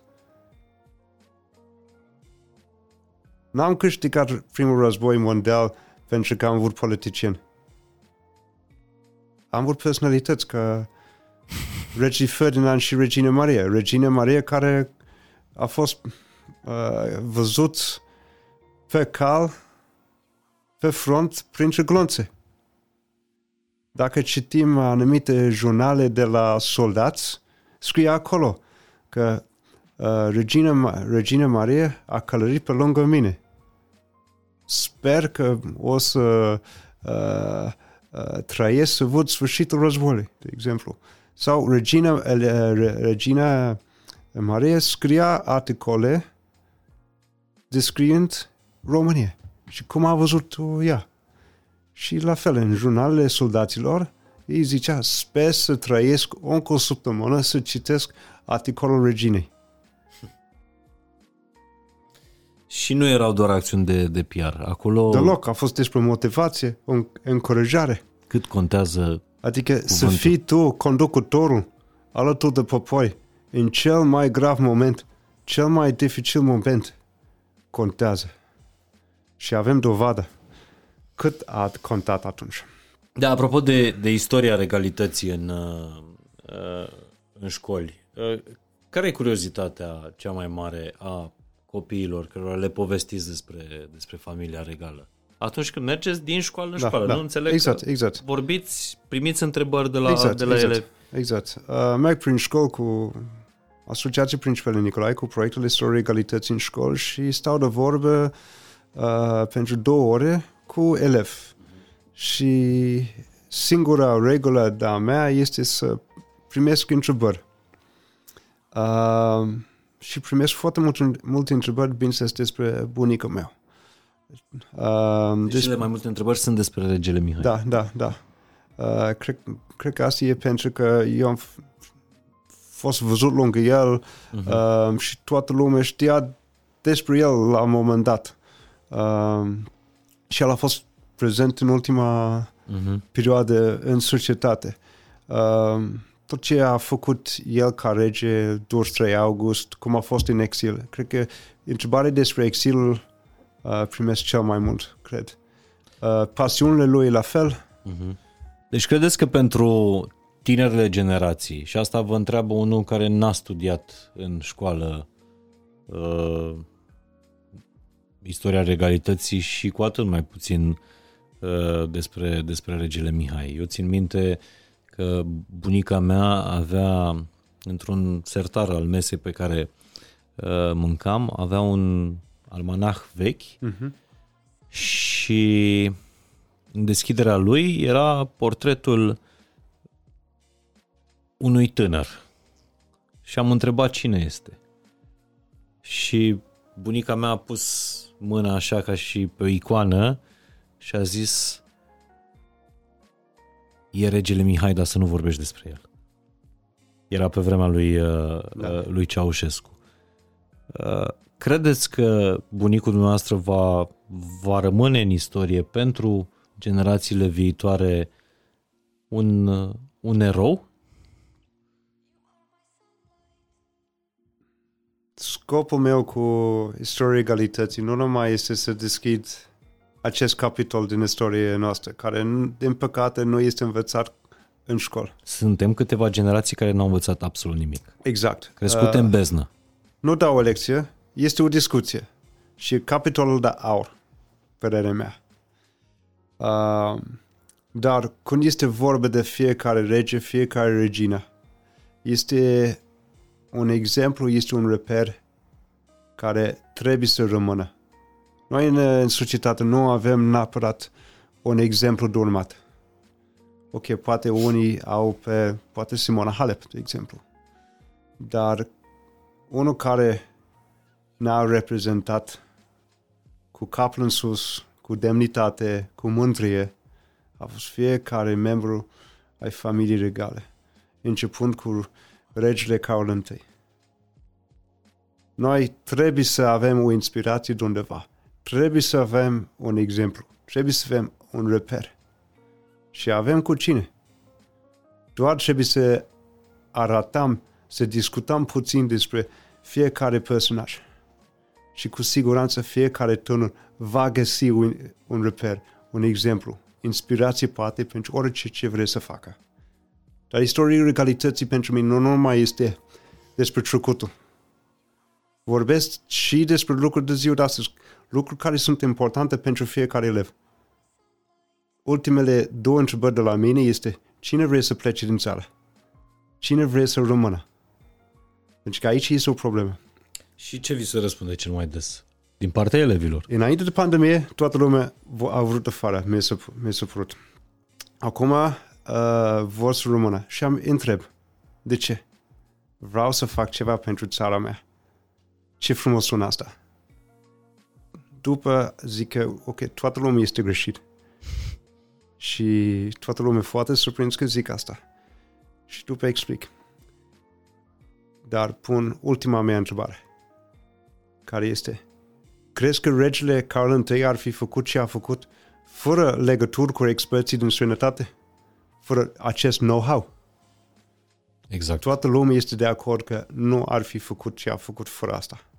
Și asta, pentru asta trebuie să învățăm câte un lucru din străinătate. Dacă este pentru o călătorie prelungită, poate un loc de muncă pentru câțiva ani, poate este de studii, învățăm câte ceva, indirect sau direct.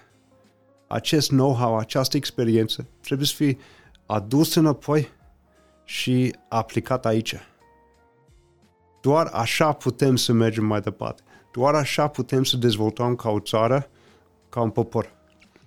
Să aducem know-how, informație, experiență și, bineînțeles, experții la fel din străinătate. Germania n-a fost construit de nemți 100%. Anglia nici la fel. Sta, uh, statele, uh, America, Statele Unite, la fel. Au adus anumiți uh, experți din poate China, poate Israel, poate Germania. Și ei au făcut împreună. Dar a fost unul care a zis, gata, vrem să facem asta, vreau să fac asta cât se poate de bun. Cum?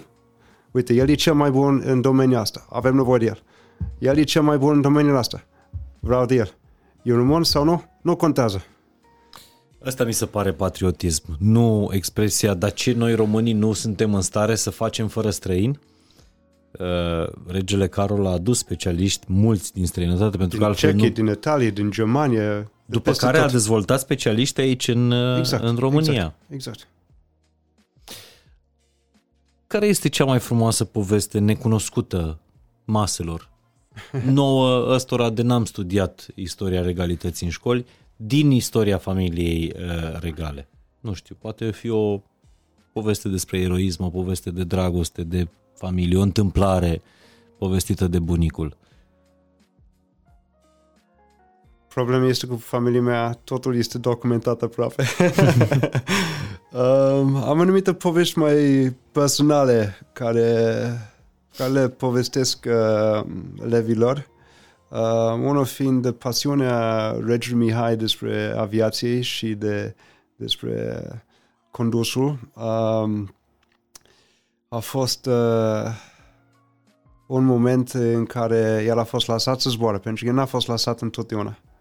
Înainte să de, devină rege, n-a fost lăsat. A fost considerat prea periculos.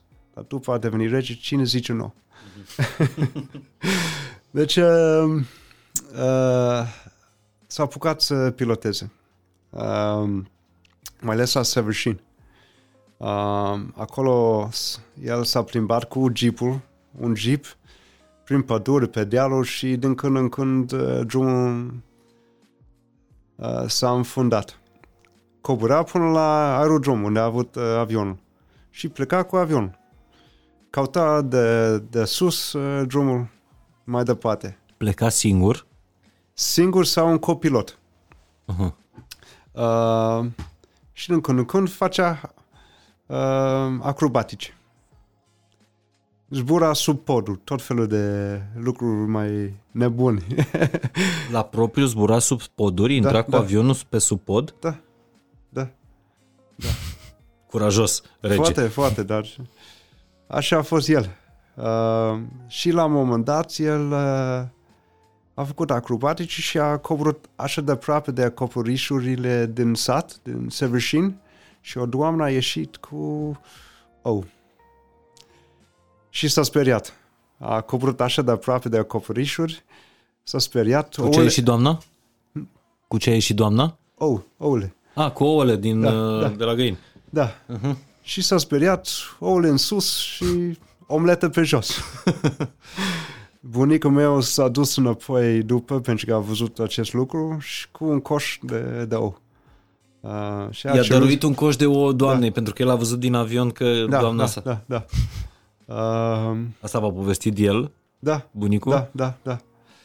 Uh, încă un moment a fost prin anii 40 după 44, uh, tot pe la Severșin și zbura așa, de distracție din când în când. Și a fost un uh, general rus acolo și el a zis că vin și eu. A fost cu uh, copilotul lui, prietenul lui, cel care și l-a învățat împreună și după aterizare una s-a uitat la altul și știau exact ce trebuie să fie făcut. Acest general n-a pus centură, nimic, a stat acolo în spatele scaunelor uh, lor și ei au tras manșa și au urcat cât a putut avionul, până n-au mai putut. și la un moment dat au împins manșa și nasul avionului a coborât așa. Generalul a zburat de, de pe podea și a lovit capul sus pe, pe tavan. Mhm. Și când a revenit după asta, avionul s-a dus cât de aproape de acoperișurile din sat, din nou, și au tras de manșă din nou. El a zburat până în spatele avionului. Bunicul meu a zis că n-a văzut niciodată un om așa de alb la față ca el. General, niciun, nici generalul respectiv, niciun alt ofițer a venit uh, la aerodrom, nici n-au zburat cu el. N-au, n-au mai avut Deci a curaj. fost rezolvat. Mhm. um, Deci îi plăceau, îi, îi plăceau senzațiile astea tare, acrobațiile. Ați fost vreodată cu el cu mașina, cu bunicul? cu mașină, da, da. Uh, foarte des, bineînțeles. Foarte des. Și nu numai cu mașină, dar și Dar cu... nu-i plăceau mașinile de viteză neapărat. Mai degrabă...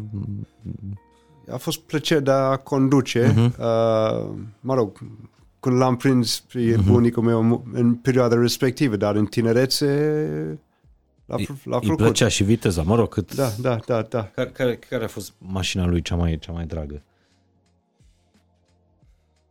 În afară de jeepurile pe care le-a restaurat. Um, avut un Jaguar care l-a plăcut foarte mult. A avut uh, un uh, half track, cum se numește în engleză, half track, a fost o, uh, cum se numește cu roțile ca un tank. Uh, Uh, cu roțile ca un tank? ca un fel de bandă rulantă, așa, Ah, cu șină. cu șine. Așa. Da. Jumătate a fost așa, în spate, și Da. o parte în față. Și A avut asta, da? a primit asta de la nemți uh, în uh, al doilea război mondial și se plimba prin domeniu, pe domeniu din, din Sinai, așa. Uh, de fapt, cred că este o poză sau filmuleț cu el prin, uh, prin râu acolo și pe scară lungă Peleș. Când uh, da, juca și prin zăpadă și nu numai cu asta. Uh, a avut uh, o mașină de senzație, absolut uh, fabuloasă și foarte elegantă, un Mercedes, vorbeam înainte de emisiune, uh, 540K, parcă, Din anul... din anii 30. Din Wow. anii 30. Absolut bijuterie este. Și Da, există undeva pozele cu ea? Uh, cu bunica meu nou, dar cu mașină, bineînțeles. Da? Uh, Trebuie să arătăm am văzut mașina asta, modelul să punem. Am văzut modelul uh, la München și la Berlin, într-un uh, muzeu. Și E o mașină pe care a lăsat-o în țară când uh, cred că a fost plecat? vândut. Cred că a a fost, fost vândut. vândută înainte. Da, Mhm. cred. Uh, Dar e ceva ce a lăsat în țară foarte, foarte drag și ce nu a mai găsit la întoarcere? Nu m-a povestit de, de acest lucru, dar da, ceva care a fost foarte, foarte uh-huh. drag lui. Uh, da, au rămas anumiți, uh, anumiți, uh, anumite obiecte Uh-huh. și mașini uh, și nu numai. Uh, unii erau salvate, altele erau uh, uh, exportate. Uh, da, au fost alte lucruri mai importante care au rămas uh, după ce a plecat. La ce vă referiți? Faptul că el a plecat și sentimentele lui, gândurile lui a fost tot aici. Ah, ok. Și obiecte nu au mai contat după.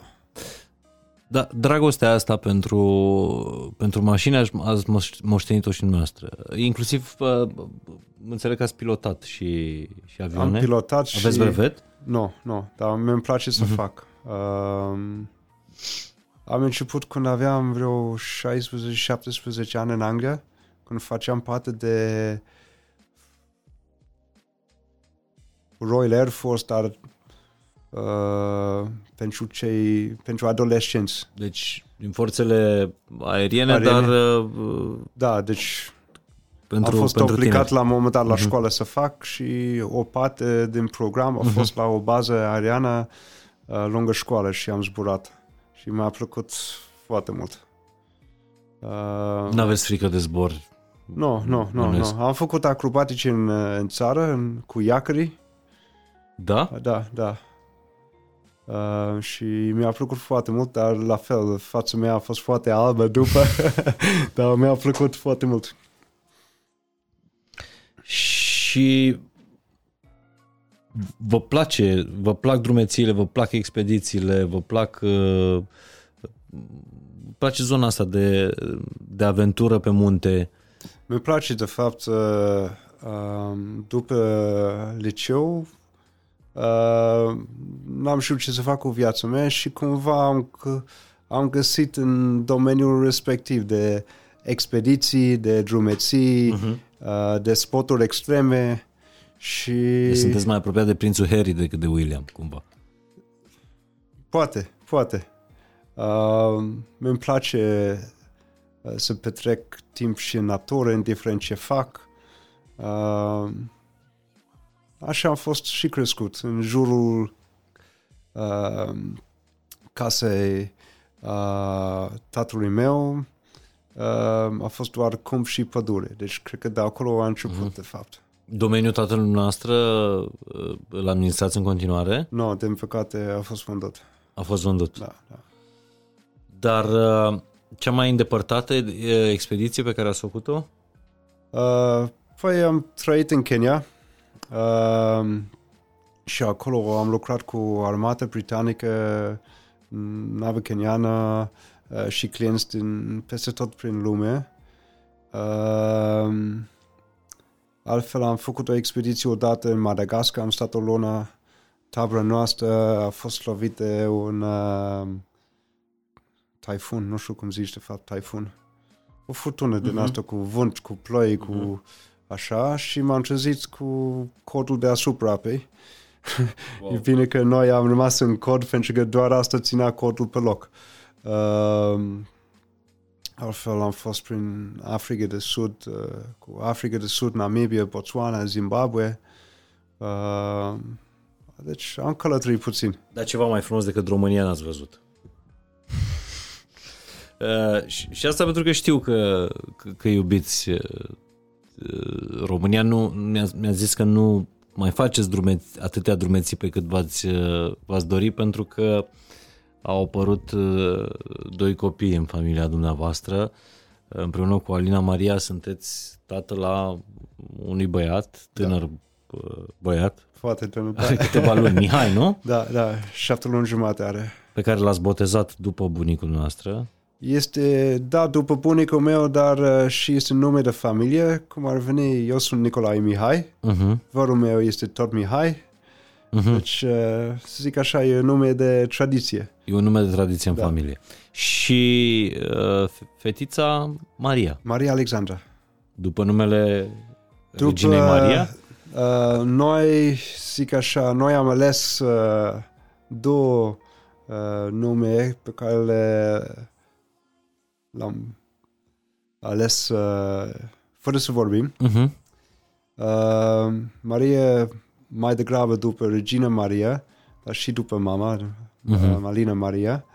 Uh, și mi-a plăcut foarte mult de Alexandra, nu numai nașa noastră este Alexandra, dar uh, este un nume care are pentru mine o rezonanță uh-huh. frumoasă, dar și după Maica Alexandra, care a fost principesa Iliana, Uh-huh. fiica reginei Da. Maria. Uh, dar cum v-a inspirat în, în povestea asta de dragoste cu, cu soția dumneavoastră, cu Alina Maria? Cum v-a inspirat povestea de dragoste a bunicului și a bunicii, a Mihai și a Anei? Cu soția mea a fost ceva natural. Am fost prieten înainte și da, am rămas împreună, să zic, Mhm. încet, încet. Uh, dar uh, este o relație admirabilă uh, dacă luăm în calcul prin ce au trecut bunicii mei uh, și cum a început de fapt. Uh, primul rând, n-a fost chiar ușor pentru bunicul meu. Uh, deci ei uh, au făcut prima întâlnire a avut loc uh, uh, la Londra pe, în timpul nunții. Da. Um, S-au întâlnit la nunta reginei uh, Elisabeta și a prințului Filip. și bunicul uh, în timpul respectiv l-a cerut în casătorie. Uh-huh. Și uh, bunicul meu a povestit cam așa, că cumva am cerut-o în casătorie, adică aproximativ așa, nu chiar direct. Um, și a zis nu. A zis nu la A nunta zis nu. reginei Elisabeta. Da. Bunica mea a zis nu. Bun, deci uh, a trecut nu știu câte zile, două, trei zile și a fost la un uh, uh, petrecere la la familia Luxemburg, familia regală uh, și a pus întrebare, a pus-o de nou întrebare. Mă rog, în fine, a zis da. Dar cum poți să rezisti un om uh, în uniformă care piloteze singur, are avionul lui și, și bineînțeles un om foarte, foarte frumos. Așa, așa Și a zis curajos. uh, uh, viitoarea regina Ana, nu? Lui Mihai. Uh, ce nume? Ah, nu, nu, așa zic eu. A, Cum așa poți i-a să zis. rezisti așa? Uh, un om în uniformă și cu avionul și Era așa. un bărbat uh, Adevărat. adevărat. Da. și cred că asta se, se observă și cu ochiul liber și la noastră și la soția noastră. Stilul ăsta uh, vestimentar care transmite la fel tot aer egal, dar mult, uh, mult bun simț. De altfel... E stilul uh, nostru. Dar respectăm tot ce înseamnă un dress code. Adică dacă dress code zice black tie, mergi cu black tie. Uh-huh. Dacă zice cocktail, uh, nu este cu blues și adidas, este uh-huh. uh, un costum uh, închis și cu cravată. Uh-huh. Uh, da. Respectam dress code și unul dintre conform... Mei, unul dintre invitații mei recenți, uh, Mihai Popescu, unul dintre gemenii frateli, uh, nu Mihai, uh, Liviu. Liviu Popescu, uh, mi-a spus că a învățat foarte multe despre stil de la dumneavoastră. Și compliment. Da, serios, așa mi-a spus. Uh, mă bucur, mă bucur. Mă bucur adică e ceva, să... e ceva în sângele regal sau e ceva care se poate educa stilul? Păi bine se poate să fie educat, dar sunt Uh, sunt anumite chestii la care trebuie să ții cont dacă vrei anumite detalii. Uh-huh. Adică de la ceas, la butoni, de la uh-huh. uh, uh, bretele, la uh-huh. curea uh, și depinde și atunci de, și de cultură. Uh-huh. Adică englezii mm, port uh, șosete la aceeași culoare poate cu cravată, uh-huh. uh, mai ales de timpul zilei de uh-huh. costum de business așa, dar um, nu, pute, poți să citești, uh, să iei o carte și să înveți încet, încet așa. Dar primul pas este să respecti dress code-ul. Din familia regală, cine? Și vârstă. Și vârstă. Și vârstă este și vârsta important. e foarte importantă. Din familia regală, cine vi se pare, nu știu, din fotografii, povești, că avea cel mai frumos stil sau era un exemplu de stil? E greu de zis, pentru că fiecare a trăit în perioada uh-huh. respectivă. Adică când a fost Carol I, a fost, toată lumea era în uh-huh. uniformă. Uh-huh. Uh, Regina Maria, ea a fost uh, foarte mult în costum popular. Uh, Carol al doilea la fel, în uniformă foarte e, mult. Costum popular pe care am văzut că îl adoptă foarte mult și soția noastră. Da, mi se pare, uh, mi se pare că este uh, ceva extraordinar de frumos și foarte important. E o inspirație de stil Regina Maria pentru o femeie în 2022, poate fi? Cu siguranță. Cu siguranță. Și așa a fost și atunci. Dar uh, Regina Elizabeth a început această modă cu portul tradițional. Asta mi se pare iarăși o dovadă de foarte mare respect față de poporul ăsta. Chiar dacă nu te-ai născut în el, chiar dacă... Păi asta tot înseamnă, să zic, cu cuvântul din engleză, heritage, cultură, tradiție, uh-huh. uh, neam, uh, tot ce înseamnă o, ța- o țară și rădăcini. Ce le dați mai departe copiilor dumneavoastră? Apropo de principii, de sânge uh, regal, de educație, tradiție? Cel mai important lucru, cred că în ziua de astăzi, este valor, bun simț, respect, indiferent cine este în fața ta, indiferent cât de frumos sau cât de rău a vorbit despre tine. Uh, istorie familiei. Fiindcă memoria, memoriile lor trebuie să fie transmis mai departe. Și cum a zis bunica meu, dacă nu știm de unde am venit, cum putem să mergem mai departe? Mă rog, a zis cu alte cuvinte, dar uh-huh. Cu cuvintele simple, așa a zis. Nu o să mai crească puțin uh, Maria și, și Mihai, copiii dumneavoastră, care o să fie primul lucru pe care o să le spuneți despre familia din care vin? Cred că o să încep cum am început eu. Primul cu povești e frumos orice poveste, încep să visezi și, și tu. Un loc, primul loc în care o, să o, duci, o să-i duceți? Visez la Peleș. Așa la Peleș. a fost uh, și pentru mine. În 97, a doua vizită în România, acolo m-am dus. Și a fost, wow, nu o să poate să existe așa ceva. Și după ce am trecut peste această uh, frumusețe Uh-huh. și am început să leg uh, poveștile bunicului meu cu Peleș, cu regalitate, cu strămoșii uh, noștri și așa mai departe, atunci am început să ating cumva istoria și să trăiesc istorie, trăiesc prin tot ce a trecut familie, poate, Mhm. și poporul. Asta e important, să avem această oportunitate să punem mână cumva, să facem un pas într-o, într-un loc legat de istorie țării, neamului. Pe lângă activitățile pe care le aveți cu asociația uh, dumneavoastră, istoria legalității în școli, împăduriți, uh, uh, aveți campanii de, mi-a povestit despre Conștientizare, reciclare, Da. Uh, adică activitatea asta socială a noastră e foarte legată de, de tineri în continuare. Tineretul este viitor. Uh, Trebuie să ai îngrijă de asta. Acum, cred că foarte multă lume se întreabă, dar din ce trăiește Nicolae de, de România? Mă ocup de ONG-ul meu. Asta e Mhm. jobul principal.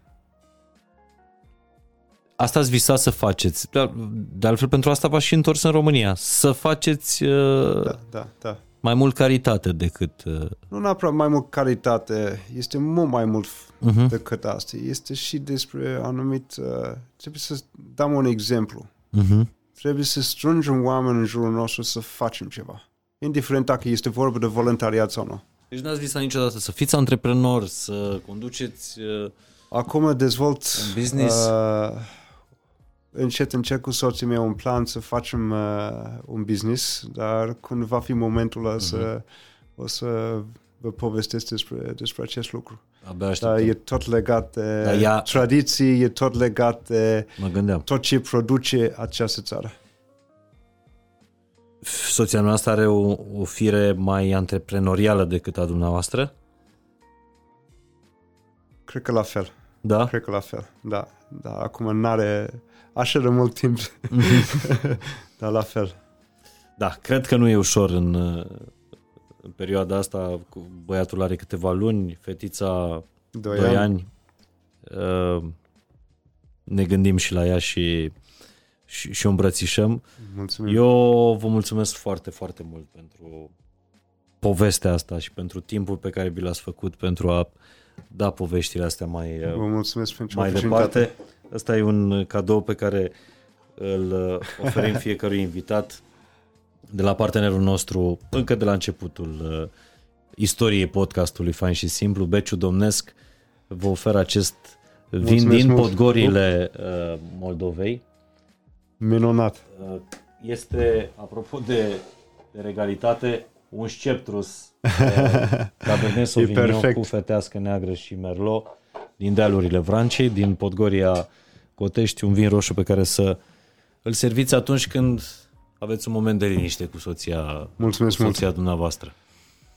Vă mulțumesc tare mult și ca ultimă întrebare, în 2008, când mai nimeni nu știa cine este principele Nicolae, când ați dat acel interviu și a spus că sunt pregătit să fiu uh, regele României. Au trecut de atunci, uh, din 2008 până acum, 14, 14 ani.